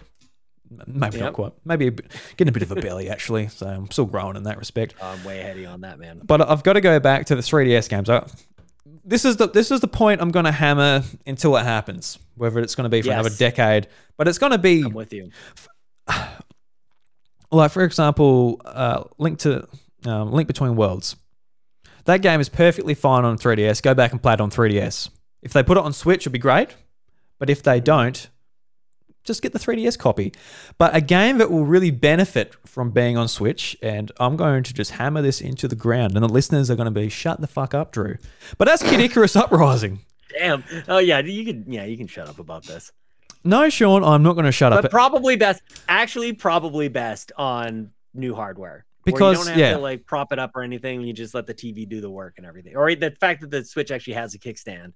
Well, you can That's just use use just use the the analog stick. It's just like a normal on rail shooter, no touchscreen stuff. Because I should have you played it, Sean? Have you played Kid Icarus Uprising? Can I tell you for 20 minutes and I shut that shit off? no, I could I couldn't do it. I'm like, what is that? Like, no, it was and it was very similar to people are gonna as much as I throw a lot of praise to a link between worlds.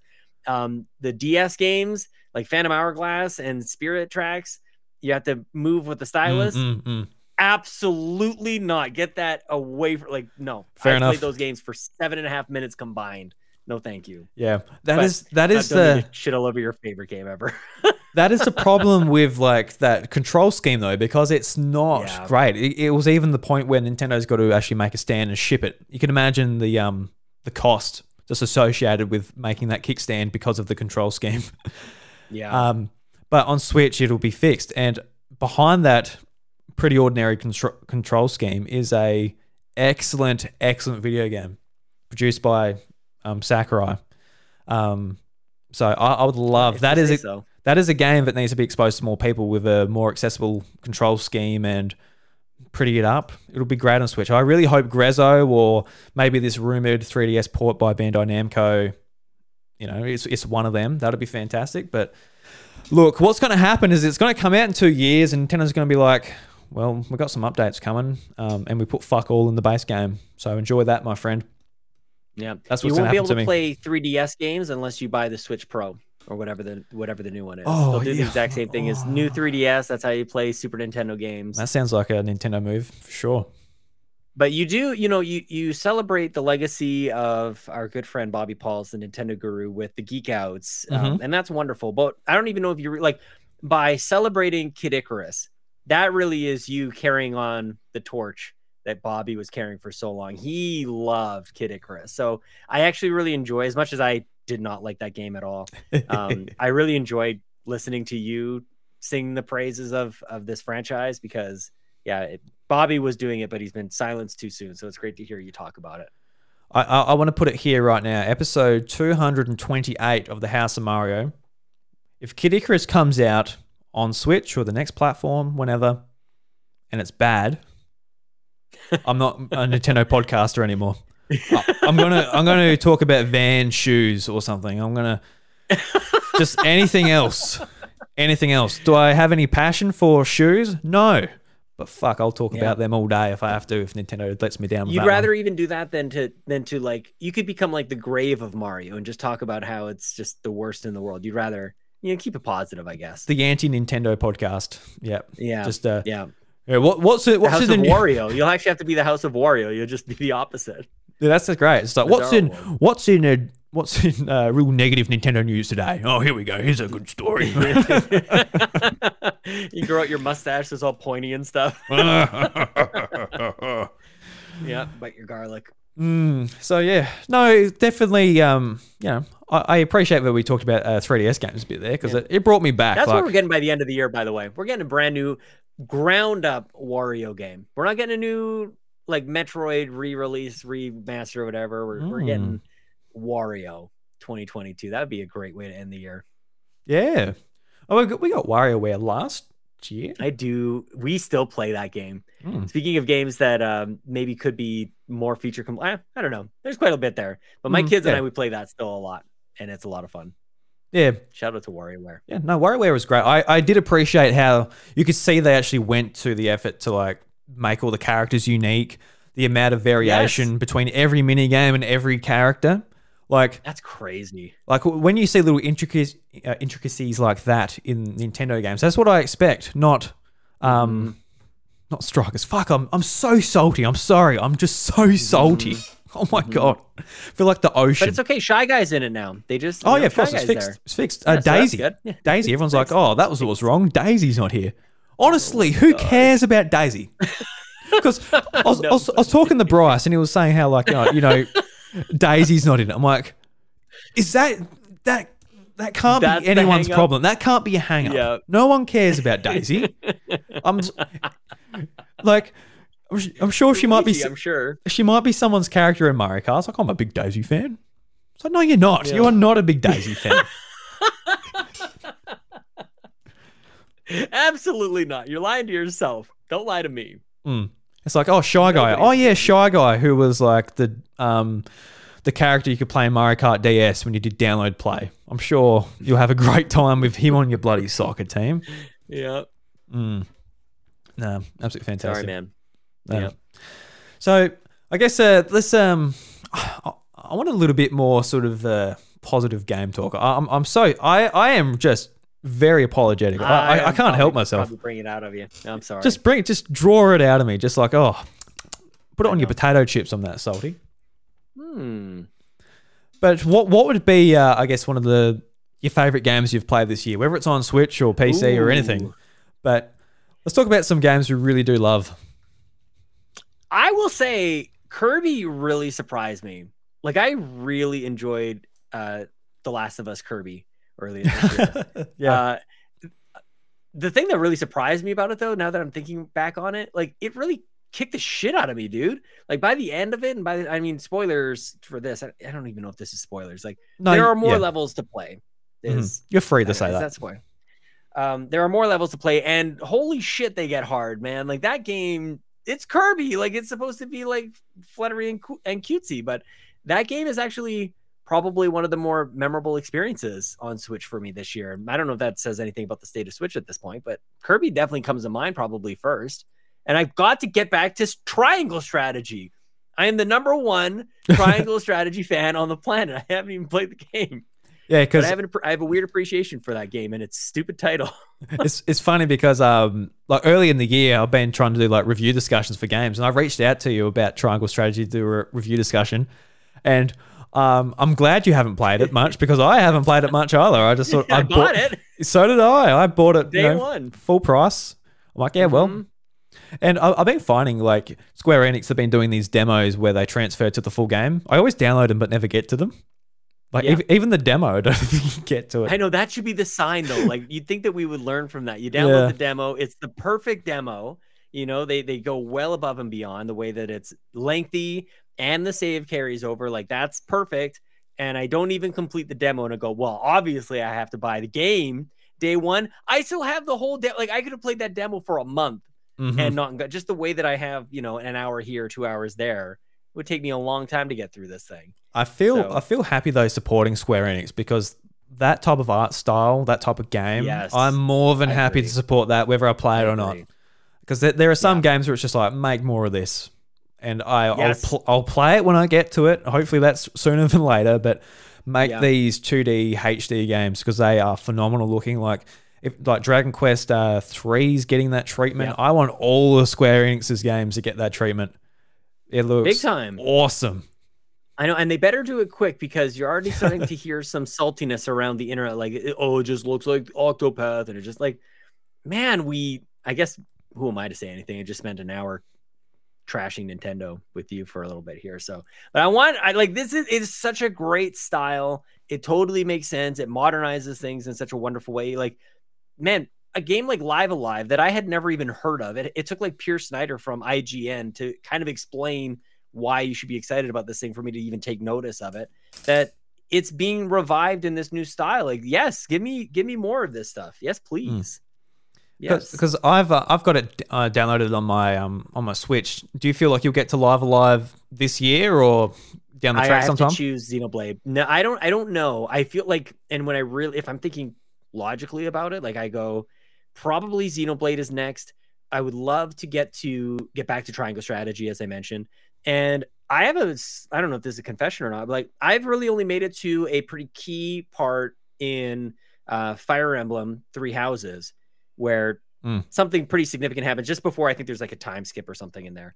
Yeah. Um, so I'm just at that point, and I'm like, I actually feel like I should start that game over and play that for real because mm. I love Fire Emblem games, but I'm just I'm at the point where I I actually need games to be a little bit shorter, and I can probably mm-hmm. play like one, maybe two of these big JRPGs per year. So I I actually don't even need like new stuff to come out. I can as as much as I've just trashed the year that Nintendo has had, it's also okay because I now have time to go back and get to these games I haven't played yet.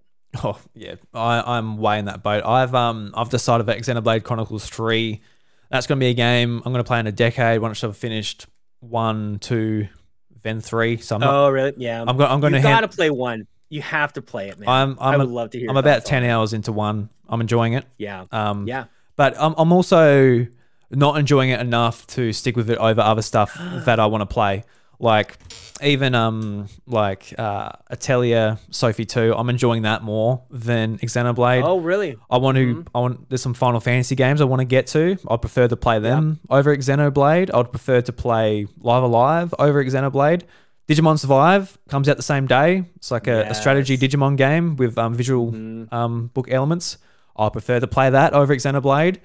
Um, so unfortunately, it's just you know I'm making some business decisions here where it's like I prefer to play something else, honestly. And even what but- choice though? Like what?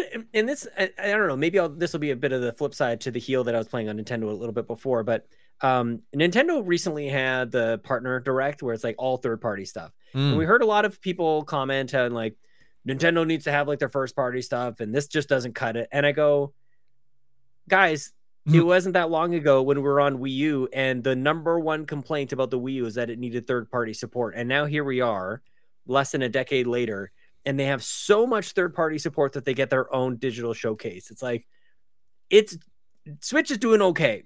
We're doing all right on that front. I look at that as a win because I'm an old man and I remember the days when the only games coming out on Switch were, or on Wii U were the ones that were made by Nintendo, and they were too few and too far between. And they were still holding some of their best cards to be played for Switch at yeah. that time. So yeah, yeah, like the, the games you just mentioned, all third party. That's awesome to have that those options definitely, selection. definitely, Switch. yeah. Mm-hmm.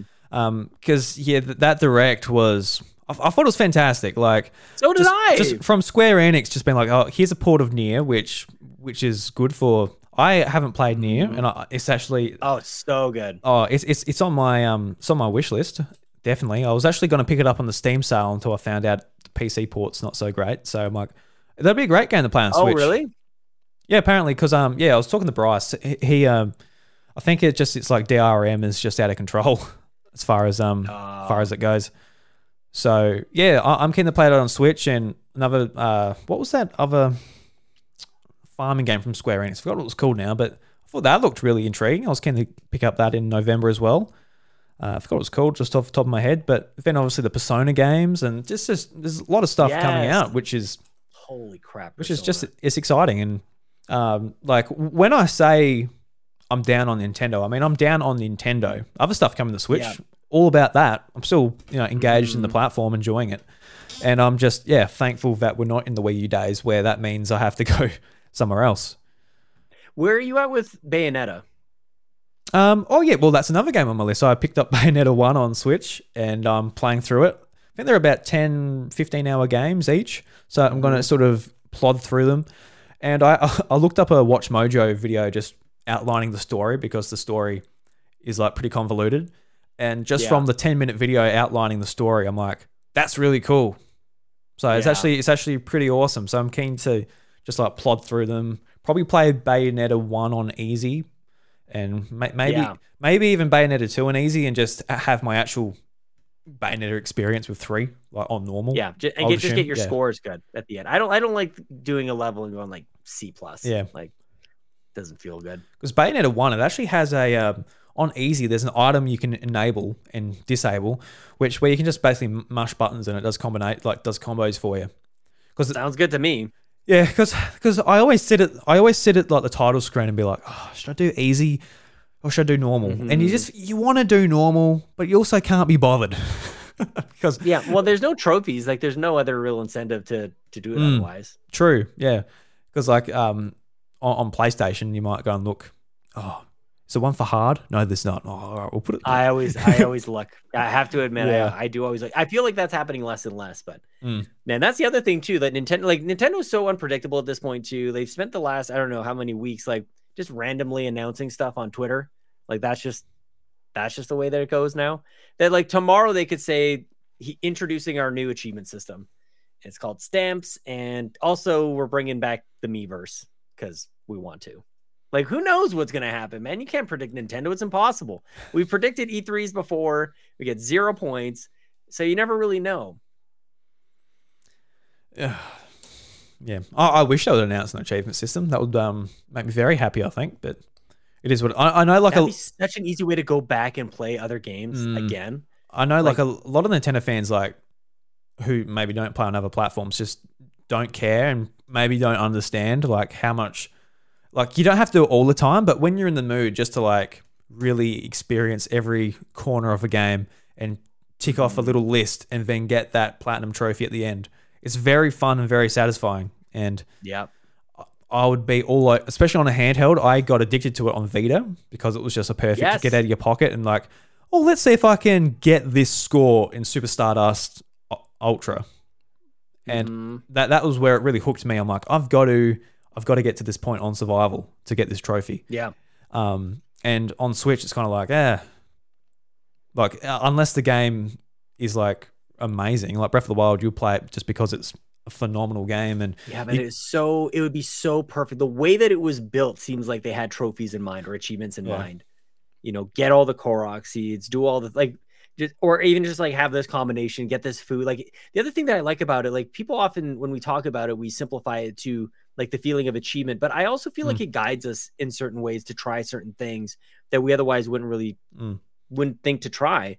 And for like cooking, I think is an example with with uh, Breath of the Wild. Like I would have tried so many different combinations, and it probably could have helped me think about like how am I going to get around this? Like what is a solution that I could try um, getting up the mountain? Like when it's too hot, like maybe there's something, or when it's too cold, maybe they could guide me in that sort of way. Mm. And that's a nice balance of like it's not in game. It's not like hey, hey, listen, do this it could be sort of like a even a hidden achievement or something like that that they could have that they could have done and that would totally get people to redo it and you could throw it into animal crossing and people will go nuts like it's not necessarily even like a, a set of downloadable content or even like a paid expansion pass or anything like that you just throw like achievements back into or stamps or coins or whatever you want to call them um, into animal crossing and you reignite what is it 60 million people i think or 40 million whatever it is Hmm. people who bought that game holy crap that's what i want Yeah. I think that's exactly why they don't include it though, because they don't want because to. i want it yeah, because you want it. But yeah you know, from from what we've got on record, they just they don't want to be Ah. directing your game experience. They want you to play it how you want to play it, I guess. no that's not true i don't buy that for a second They- No. they, they don't mind guiding my playing experience at all they take away voice chat they do all sorts of things to tell me exactly how i'm going to play it exactly how they designed it i don't buy it I don't Sorry, buy it either. that was aggressive I don't buy it either. And it, it would only work for them because people are like, oh, look, I might get this game because I want to get the achievements on Switch because it works that way for PlayStation and Xbox. I know some games I'm like, oh, maybe I will get it on PlayStation because it would be, this would be a fun game to yes do it on. But then even some, to, yeah. even just to keep track of the games that I played this year, and I know that that doesn't matter to anybody who like makes the games, but Mm. I don't know. I want to be able to like look at the trophies that I earned or achievements that I earned. I can just like fire up an app on Xbox here and go like, these are the games I played within this year because they list them as I played them in this in this thing. And I don't have that with Nintendo. Like I I have to like keep like a notepad going like, what games have I played? What games have I completed? Like Mm. that sucks. It does. It feels old. And there's a there's a community that is cultivated through these sorts of things of achievements and trophies and things like that. Like there's a subculture that is developed. So to not have them, especially in an industry where for so many of the games that exist on other platforms, they've already been developed. Like they actually just take they turn that off for Switch for games that exist on Xbox and PlayStation. Just like, well, we don't have to do it on Switch. They've already done the work, so it's only Nintendo who's not doing it. But I would like that very much, and I would replay very a lot of games. I would too. I would be all over it, but it's just it's another thing we'll just assume will never come, and um, we will come to terms I with that. assumed Bluetooth wasn't going to come. Like I said, man, they surprise us every once in a while. They had Bluetooth the whole time; it was in there, and they just went boop, flip the switch. Now you have Bluetooth. You can listen to you can listen to game audio or whatever with with Bluetooth speakers. That is crazy. So anything is possible at this point. Yeah, it's like the Switch can support up to what um four pairs of Joy-Con, so like eight separate controllers, but you can't put your you can't put your headphones on it. Then they just go, oh look, well, I guess we'll do it. All right. Yeah. I'm I'm telling you one of these days something one of these crazy things is going to happen either something I've said already or even something like you have a switch light you know how we said you couldn't plug it into a TV now you can. Now it has video up. Like I don't know like they'll just have they'll just find a way I don't know and and why? I'm not sure exactly why why they do these sorts of things and not not others. There's no rhyme or reason other than maybe just to you know wacky Nintendo they're at it again. Can't predict them. Bloody goofballs, aren't they? you'll buy it anyways. Mhm. Um, I guess uh, one game I've um, really been enjoying over the last, I guess, uh, well, I played it late last year, but I played it again. Was the Artful Escape? Did you play this on Game Pass last year, Sean? I saw you you um, tweeting about this, and I have not played this, but I Okay. I'm intrigued, man. Yeah, yeah, like I, I did a full episode on it, just twenty minutes me talking about it, so I won't rail on it too much. But it's just um, an absolutely phenomenal sort of um, visual musical experience as you're going through it. It's not really, it's not like a super amount of like gameplay. You are moving. You, it is a platformer, but there's no like fail state. It is just taking Yeah. in the music, the backgrounds, the story, everything about Nice. it. Um, it's just absolutely phenomenal. Played it on Game Pass. Played it again on PlayStation Plus Extra, and um, I might even play it on Switch one day. It's it's on sale for like eighteen bucks, pretty commonly here in Australia. So, um, yeah, it, why I loved it so much is just the story resonated with me like super hard. It's like it's a it's about a basically a young man who's sort of in the shadow of his uncle and he's got to live up to his legacy, but he also isn't making his own legacy, and he goes on this balls to the wall, just wacky space adventure that takes him to all corners of the universe. And throughout the journey, he finds himself and who he wants to be, regardless of what other people think. And um, it just made me like really reflect on my own life. And I've never really had that in a game before where I'm reflecting on myself. I've had it where I'm like, you know, The Last of Us, where the characters I'm like, wow. But actually like looking back on myself, being like, wow, this is um this was a really important sort of story for me to to check out. But um yeah, that, just an absolutely phenomenal game. So that's awesome, man. I I love that, and I those are special experiences. You know that it's almost even hard to articulate. Sometimes we, especially as podcasters, we can go on and on about God knows what. Sometimes every once in a while, like a game or experience, like I mean, obviously, um, but every once in a while like an experience happens and it's like holy crap like that really struck a chord and i you know pardon the pun i think in this instance Mhm. um but like yeah this is i don't know it's a, it's a very personal experience and that's why we continue to seek whatever the next one is going to be. That's why we keep trying games even though we've got a list of favorites that we know that we could go back to and play. But every once in a while there's a, a hidden gem somewhere around the corner that just it gets you man. And i love hearing that about this one because it it's not like your typical it's not a god of war. It's not the last of us. It's not a it's not even like a mario or zelda. Like it's it's this little indie gem little indie darling as they say and it has to be discovered so i think maybe that's also part of the the the, the joy and wonder that comes out of it is like this wasn't really like thrust into your face like a mario game it was you know it was a it was a cutesy little game that you discovered upon, and and it really really did that. So I'm I I, I do want to check it out. This is a it's it's, it's just a time thing, but I'm Yeah. glad that you had a I'm glad you had a special time with it, man. I mean, this this might hook you. Speaking of achievements, it's about three hours, and it's an easy thousand gamer score.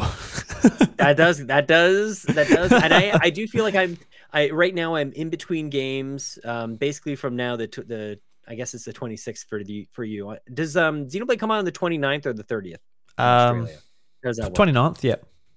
yeah so we're a couple days like i've got a couple days here in between so i guess i actually could play that in between now and and xenoblade throw on a good pair of headphones and enjoy the music enjoy the journey Yeah, see how it goes for you. I know, like some people who like want an actual like real game game. Like, oh, I want to Yeah. like really test out my ability in that.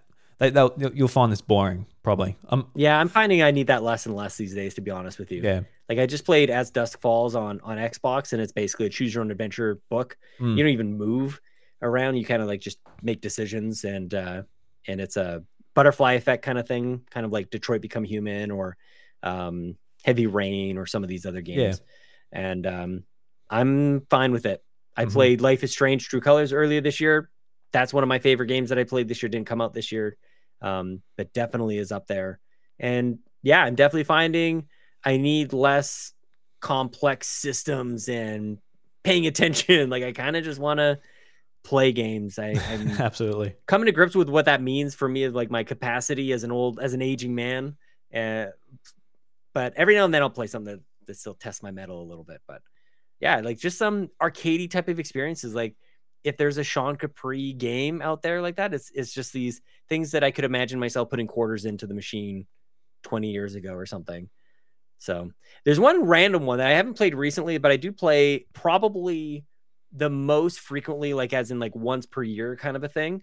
And um, this game is called Furi. I don't know if I've talked to you about. Oh Furi. yeah, yeah. This was on PlayStation Plus ages ago, wasn't it? Yes, it was. That's Yeah. exactly how I That's got how I the played game it. Originally. Yep. It's uh I think it's on Switch now. I'm pretty sure it's Yeah, it is. well. Yep.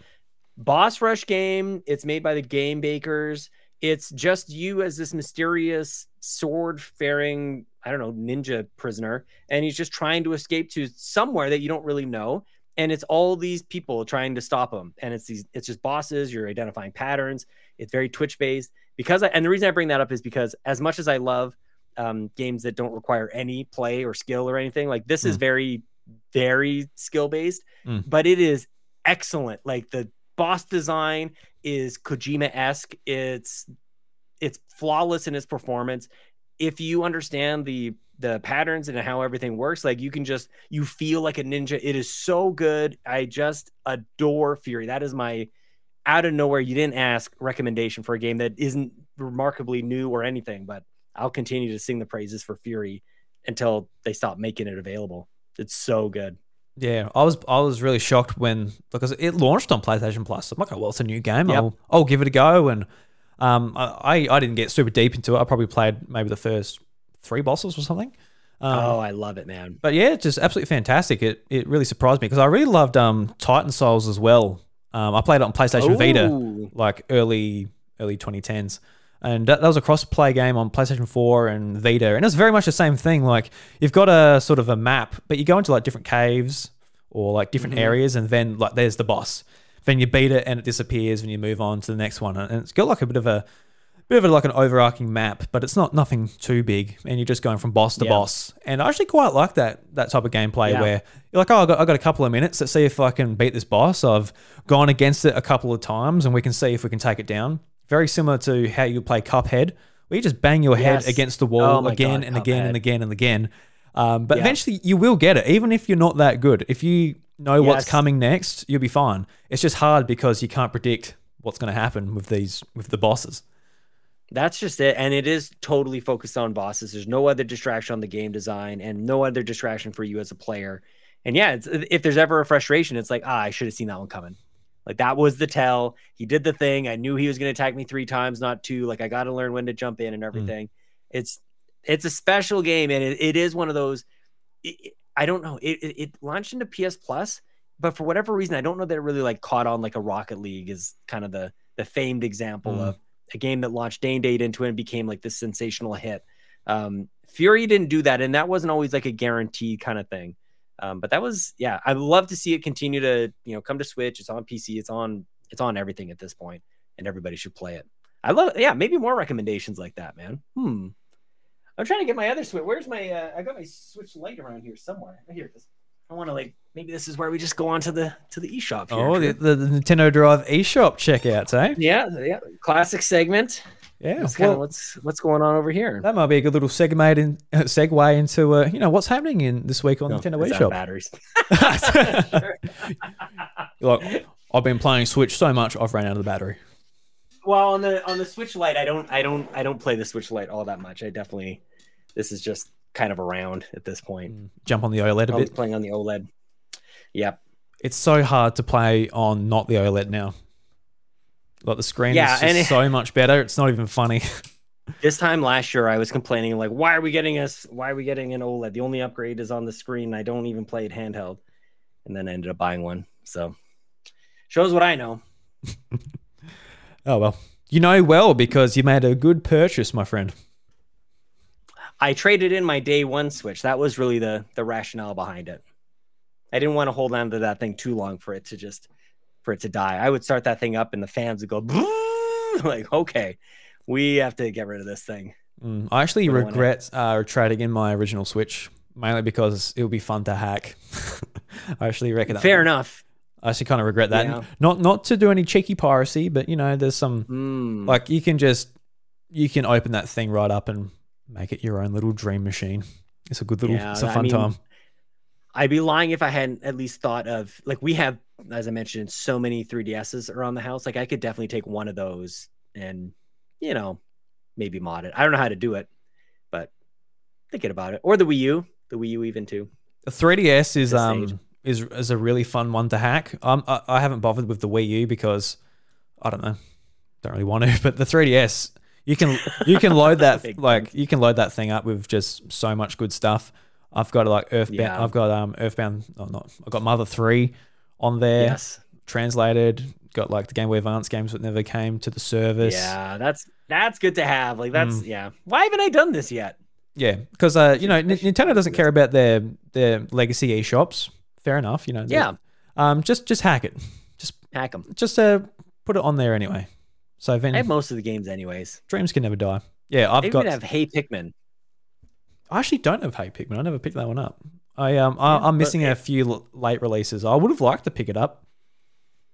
Yeah. I was probably Yeah, playing um uh, Ever Oasis, some of the last games that came out on on that system. I never did get the whatever the what was it Mario Sports or Nintendo Sports, whatever the one where Mario was No. um, riding horseback. absolutely not. I never no. got that one. No, good boy.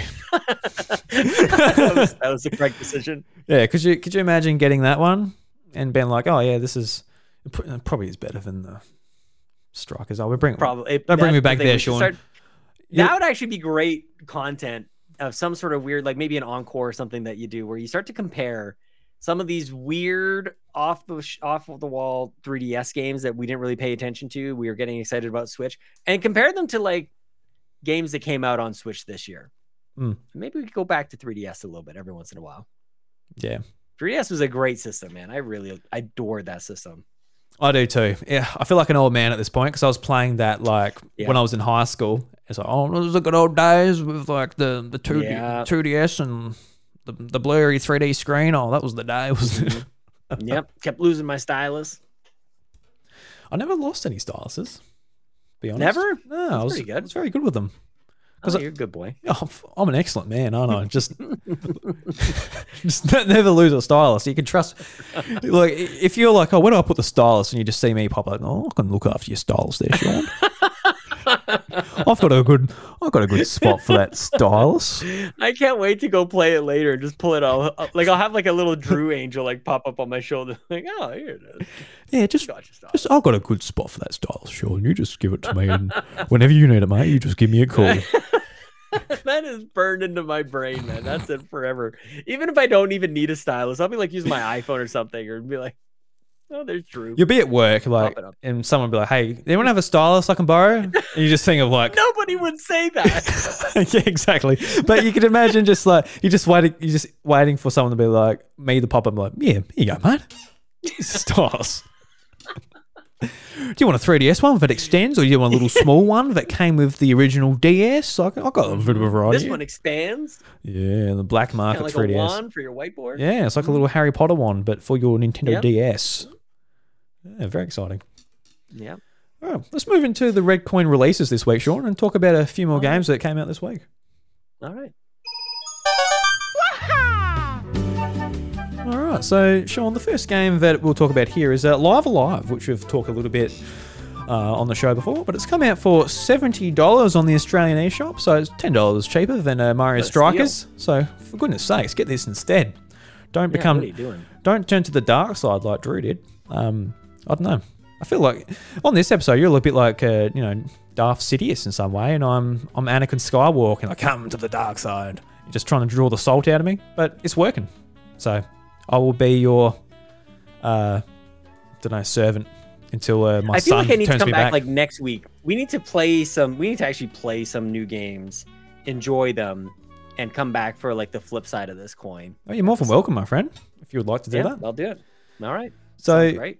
The blurb here is uh, Live Alive. Live A Live, originally only released for the Super Famicom in Japan, is being revived on Nintendo Switch. Experience this legendary RPG for the first time in the West, brought alive in the same HD 2D uh, visual uh, style as Octopath Traveler and Triangle Strategy.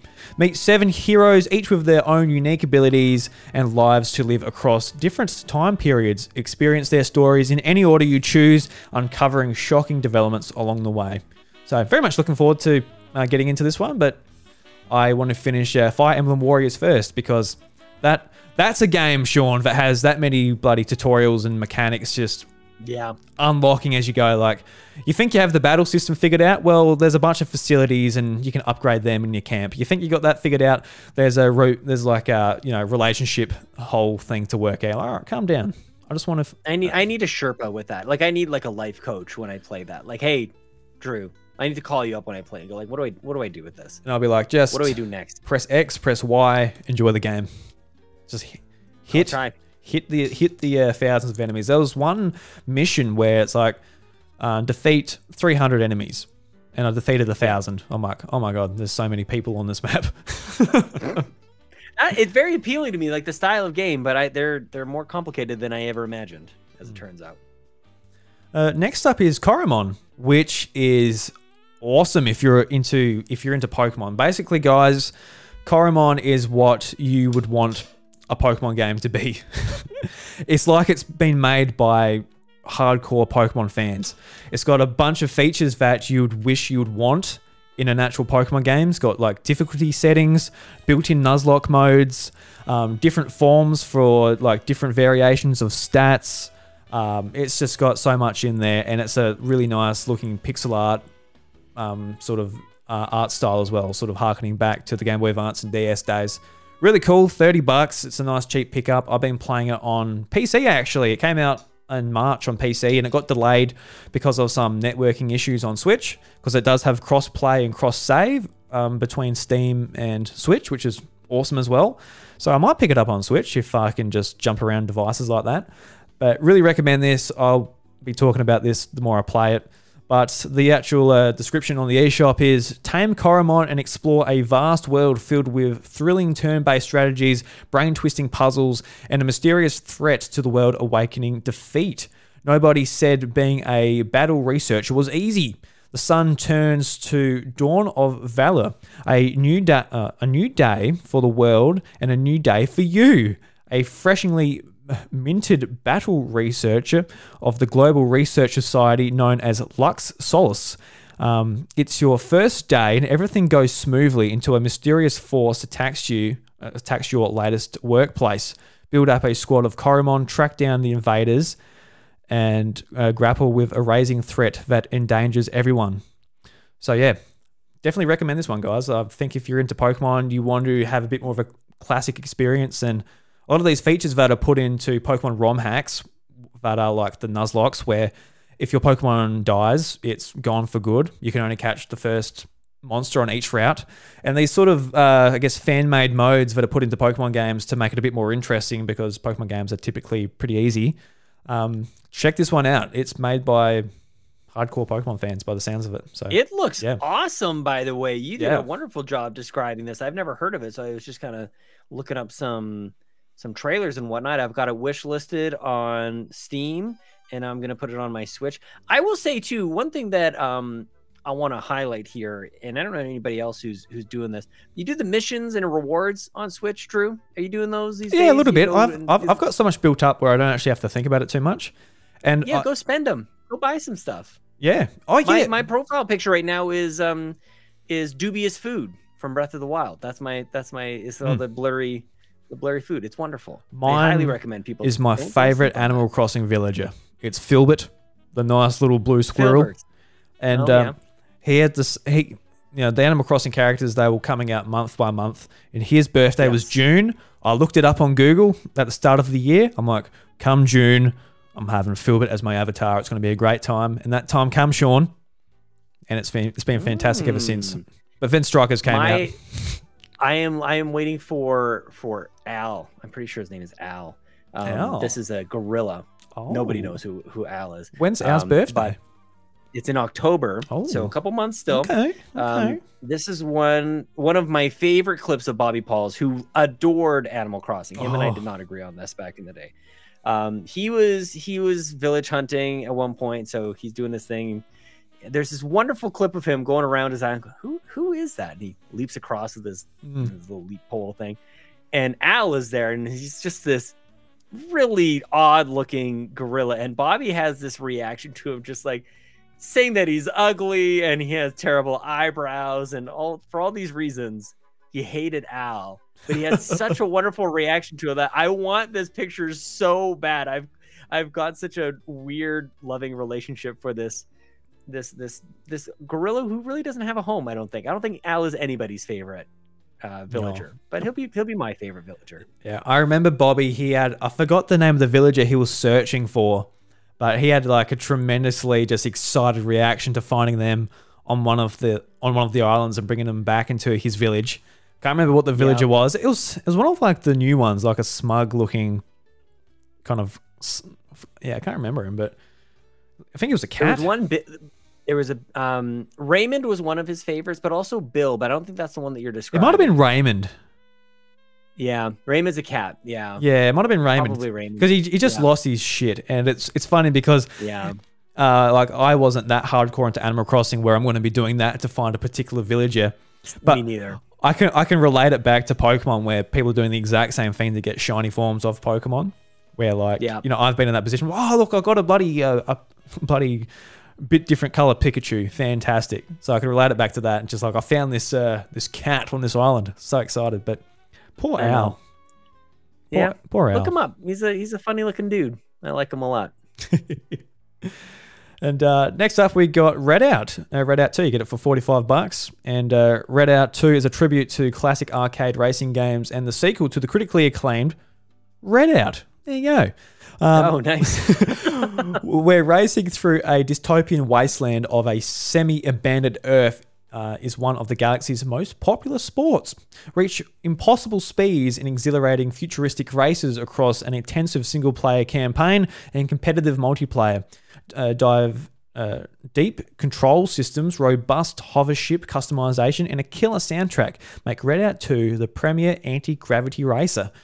So if you're if you're into your F Zero and you want to see it come back, get this because it really looks like looks like F Zero. We've had a couple of those games on Switch and even Wii U.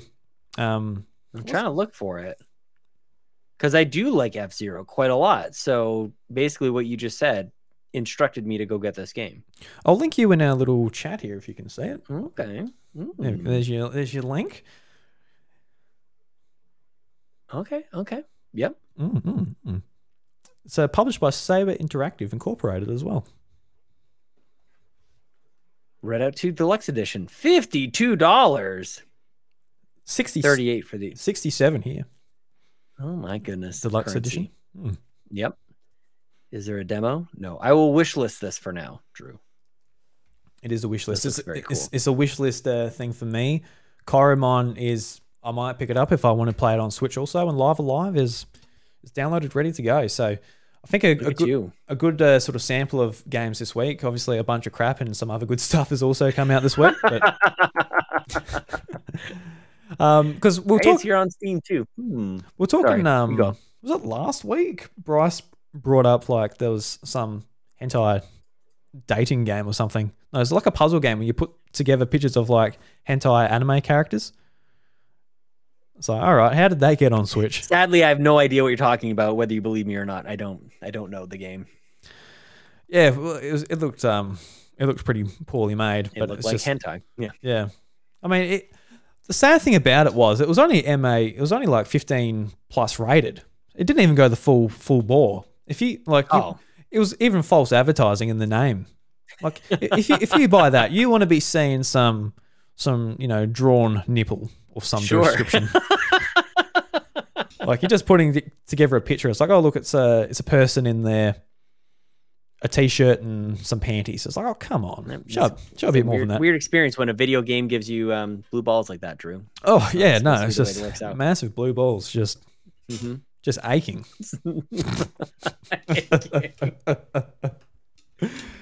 Uh, well, I think that uh, brings us towards the end of the episode, Sean. Um, I'm oh no! I'm very appreciative of of your time here. I know it's uh it's getting a little bit late over in uh, the land of Canada, but um, v- very appreciative of you jumping on. You know, I guess uh, me putting out a tweet, and 50 seconds later, you're jumping on it. So It's cool about it. Yeah. um, yeah, that was a lot of fun. I um on the on the weekend played a bit of Fall Guys with you, and the carpool the carpool gaming Twitter called me out something shocking, which made me laugh when I woke up in the morning and saw it. But but my Yeah, we don't do too many clips, but when we do, we clip out Drew. because oh my god, I sucked at Fall Guys. Something shocking. I Oh, did. so fun. I love that game so much. Now it's free. Everybody can play it. How did you find it on on Switch? Did it did it play okay? Was it was it Um, all right? At least twelve frames a second. It was like it was like you know kind of bare minimum, but it worked. Yeah. Yeah. Yeah. Yeah. Like every, everything's like a little bit slow, and I think it's running at probably 15 or 20 frames, so everything looks really choppy. The sort Yeah, of you might actually be playing at a disadvantage on that front. Like it's a competitive game. You want to win, but you might be you might be at an uphill battle. with I mean, one. you put 100% yes, you are playing at a disadvantage. I don't know if that's what I can blame my skill on. I just, sure. Yeah. Well, that's very honest. uh, yeah, no, I'm not going to be, I'm not going to claim to be a, a good Fall Guys char- uh, player because um, Yeah. when it came out on PlayStation Plus, I, I, I played it a little bit, but I didn't play it much. It didn't really hook me that much, but I jumped in because of like you guys playing it. And I'm like, yeah, I'll give it a go. Yep. Um, don't know. I didn't promptly delete it after I got smashed, but There you go. Maybe- yeah, we'll be back again. yeah, maybe, maybe. See if you guys can. Well, I'll be back. Yeah. Yes. I I'll don't know. get you, Drew. Yeah, no, you will Get me. If anyone can make me play Fall Guys, I guess it's uh guess it's you. Yeah. Because even like some of my friends like, oh, I'm playing Fall Guys all the time. I'm getting all the all the costumes. I'm just having so much fun. My bean looks so stylized. Yeah, doing my dailies. Make my I don't think I've ever done any dailies. Maybe the closest thing would be like um what was this Simpsons Tapped Out, the mobile game? You Oh, build, like, the no. city and everything. Remember Yeah. that? Yeah. I was hopelessly addicted to that game. Yeah, I, I didn't play it, but I just heard that it was super addictive. It was so dumb. Are you still now on, that I say it. yeah, are you, are you still on the Pokemon Go train? Um, we haven't played it as much as we were, but we we did um we did fire it up over the weekend. So, but the kiddos are they've got other interests, man. It is is it's these moments are fleeting. This is Mm. the other unsolicited parental advice because they were all in on it, and now we like we catch a couple and they kind of they kind of move on. And I ask them which of their what is their favorite Pokemon, and they don't remember. Oh. It's like it's Wobbuffet, Ellie. Like, what are you talking about? Like, come on, Lincoln. It's e- yours. E- Lincoln's is easy. Like Eevee is that's as easy as it gets. Mm. You know, it's not even like you don't have to go deep into the the Pokedex for that one. right. Yeah, they're kind of kind of waning a little bit. They they like Fall Guys now, but That is Yeah, a, yeah, it's um that they is actually just go for walks now.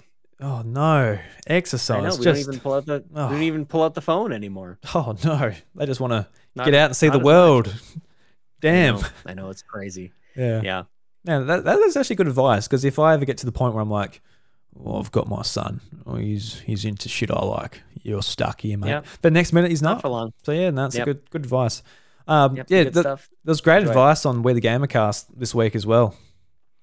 Um, oh, thanks. Yeah. yeah. yeah, We had two two amazing dads, and then also me.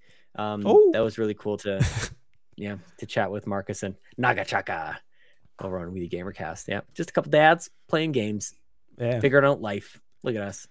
Yeah, no, I I've really appreciated that like dad gamer talk over the last even couple of weeks. You've you've had that on the show, and it's been it's been good to hear like how other dads are sort of, you know, I guess coming to terms with just you know being a dad and also fitting in their hobby and how they relate their hobby to their kids and how how they see being a dad and how that's changed. And oh, I don't know, just love that show, Sean.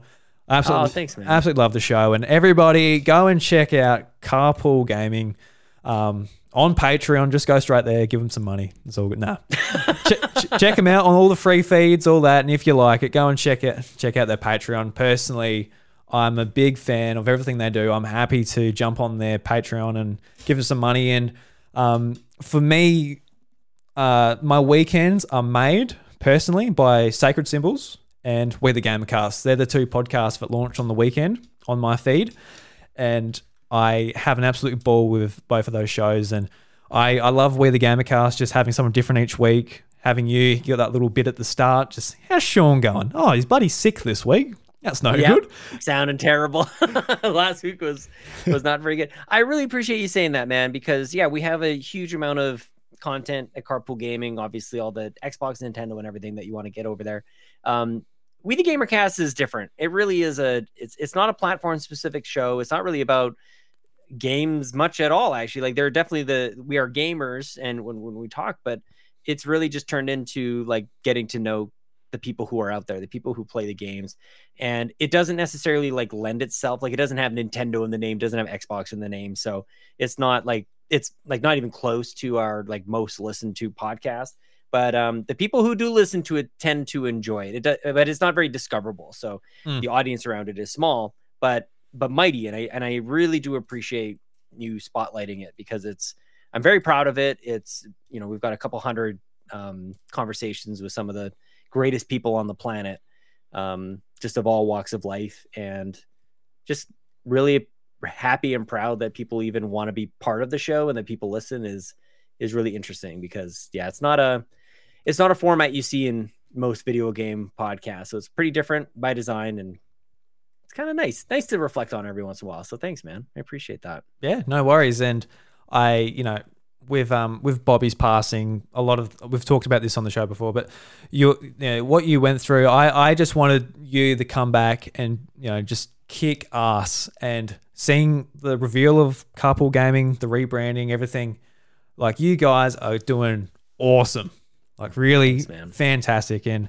I, I couldn't be any more proud of you and just as a as a fan, as a listener, you know, as a as a paying customer, you're doing awesome stuff. Like, you know, Thanks, dude. congratulations. Thank you. Yeah. yeah it's a it's a weird it's a weird i appreciate it and we're also celebrating 250 episodes of the xbox drive so i'm i'm in Mm. very much a reflective mode these days Yeah. and i was tweeting earlier today I think um we started the xbox drive when nobody would even think about starting an xbox show like what a laughing stock the xbox drive was 250 so weeks ago you know this like we we started the show before game pass was a thing and we actually had I, I i mentioned that on twitter and somebody said like what on earth were you even talking about back then? And that's just it. Like we've been we've been at this thing with Xbox for a long time. The Nintendo Drive now, PlayStation Drive, it's all there. Um, and we love what we do. We're lucky that anybody even listens to it. So it's never really. I appreciate your sentiment. It's never really been about like I want to like come back and do something. It's really just Hmm. I've shifted my focus away from whatever it was before to just community and friends and like the fact that I get to hang out with you. Like people are going to listen to this. That's a bonus. But we got to hang out for about two hours this evening or this afternoon for you, and that's just that's what it's all about. That is what is as much as we can bitch, whine, and complain about Nintendo today. We get to hang out for a couple hours. This this doesn't happen anywhere else in my life, and that is the best. That's the best part about creating content, playing video games, being part of these communities. Is just you get to meet some of the craziest people. I get to tell my kids that I hang out with Drew, and he's from the land of Bluey, and they think that is the coolest thing. So there you go. Yeah, I got Bluey in my backyard. He's a great little dog. Or she's a great little Yep. dog. Sorry, I just you know figured that out when I started watching the show. Um, Yeah, like what?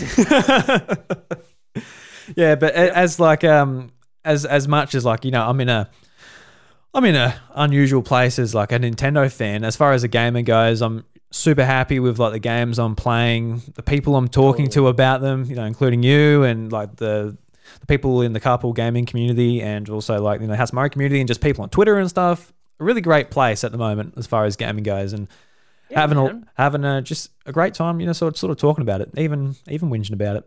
But um, it is yeah, what it is. Exactly. Well, I want to I want to throw it right back at you, dude. Like I I don't joke when I say like this really is my favorite Nintendo podcast on the internet. You guys have been crushing it lately. I know you probably don't feel that way, but Mm. I absolutely adore the show. You have such a special community. Um, but your take on Nintendo is truly different. I just I listen to a lot of Nintendo podcasts and I don't get what you guys have here. I just don't hear it anywhere else. So I really appreciate that. You guys are fearless in that. It's so easy to just do the Nintendo thing and do what everybody else does, but this is this is something different. You've carved out your own path and to be able like every now and then when I when I get a chance to be on a show like this, I think about the people who are listening and how many people would kill to be a guest on this show with you, Drew. So I'm really appreciative that mm. you let me on because I know there are thousands of people who would just they would push kids out of the way to to be here and be able to Oh. podcast with you. So I don't take that for granted. I it's I really do appreciate this chance and to be able to share our love or whatever it, we have for Nintendo with the rest of the community. It's really special, dude. yeah, whether it's love or hate, depends what the week is, what we're feeling. Yep. Depends if It's what, all based in love. of course, it, it It's comes all from. heart is all yep. It's like the core of it is a good place, but come on, man. Um, I definitely appreciate that, Sean, and I think just like you know, the, since having the kid and what Bryce has um, been up to this year, the House of Mario, it has hit in my eyes, it's hit a rough spot trying to just get it out each week and what we can do each week, but eventually we'll we'll get back to firing on, on all cylinders and keep on pushing forward. But I have, I have no doubt. Um, we the Gamercast, and we were mentioning before, I actually canceled at one time when my daughter was born. Yeah. I was completely overwhelmed with um, just life and everything, and I thought there's absolutely no way that I can continue this on. And things change, you know. So the kids get older, they have different needs, and your ability eh, or drive or energy levels, like it all, it all changes as time goes on. So just wait for your next one, I guess, is what I'm trying to say. Ooh, wait for your yeah. second kid. yeah, we'll see if that happens. Um, No, I think at the enjoy moment, it now, man. I think at the moment we're just like, yeah, one's enough, one's good. Yeah, one's enough. Yeah, exactly. no, enjoy it, dude. It's awesome. Yeah. No, it is fantastic. It's um yeah, the best thing that's ever happened to me is having a son, having a little boy. So yeah, very, very happy. That's awesome. So everybody, thank you very much for listening to the House of Mario episode 228. If you enjoy the show, come over to our Discord community, have a chat with us, talk about games, maybe maybe even share a picture of your food. I don't know if we'll reply to that comment, but it'll be nice to know that you had baked beans for breakfast anyway. And Yeah, yes. I want to know that. Yeah, absolutely. Please let us know. Yeah. so, what should the hashtag for people that got to this point of the episode um, should be, Sean? Because uh, It's got to be baked beans for breakfast. baked beans for breakfast. All right. Yeah, Just we'll say uh, thom baked beans. How about that? sure. T Yeah, if you don't want to be OM a thousand baked characters. beans. Yeah. So if you listen to this point, tag myself at iDrewby on Twitter. Tag Sean at Sean Capri. Let us know you listened to the show. That you got to uh, the point. Got through our well, got through a lot of my That's, salt. that's the best thing you do, man. I want to copy it so bad. It's the best thing you you do. Well, among other great things, but I love that you do like a little secret code at the end. I I love it so much. I want to rip it off so bad. Do it. Do it. I it, it, nah, I can't. I can't even. It wasn't even my idea, so I can't Such even claim it. I can't even say that it's the idea I came up with myself. But I love it. Mm. yes, all right, guys. Well, I, I don't. I really don't want to end this conversation. I got to be honest, but Yeah. yeah. Want to do like a B side? Here we go. We can just like roll on into a, a flip side of. It. No, I probably should end it. Now we better end Two it. Yeah. hours. No. Yeah. We'll save it for another time, Sean. So again, Sean, thank you so Next much week. for for listening, and uh, everybody. The doors to the House of Mario. They're closed. Catch you later. Were you waiting for like me to hit the button? I don't know. I was in my in my mind. I was just like, yeah, just do a little pause. like, wait a minute. Was the door supposed to be closed by now already? No, they're closed now.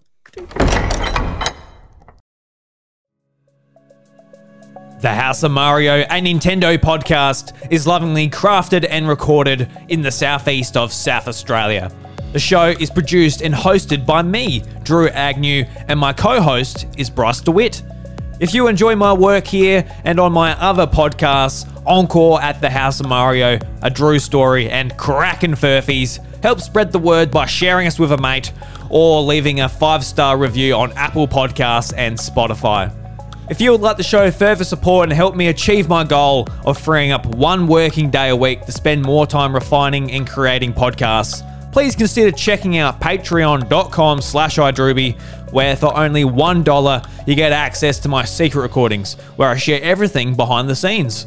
A big thank you to the legend DJ for supporting the content at the podcast producer level on Patreon. From the bottom of my heart, thank you.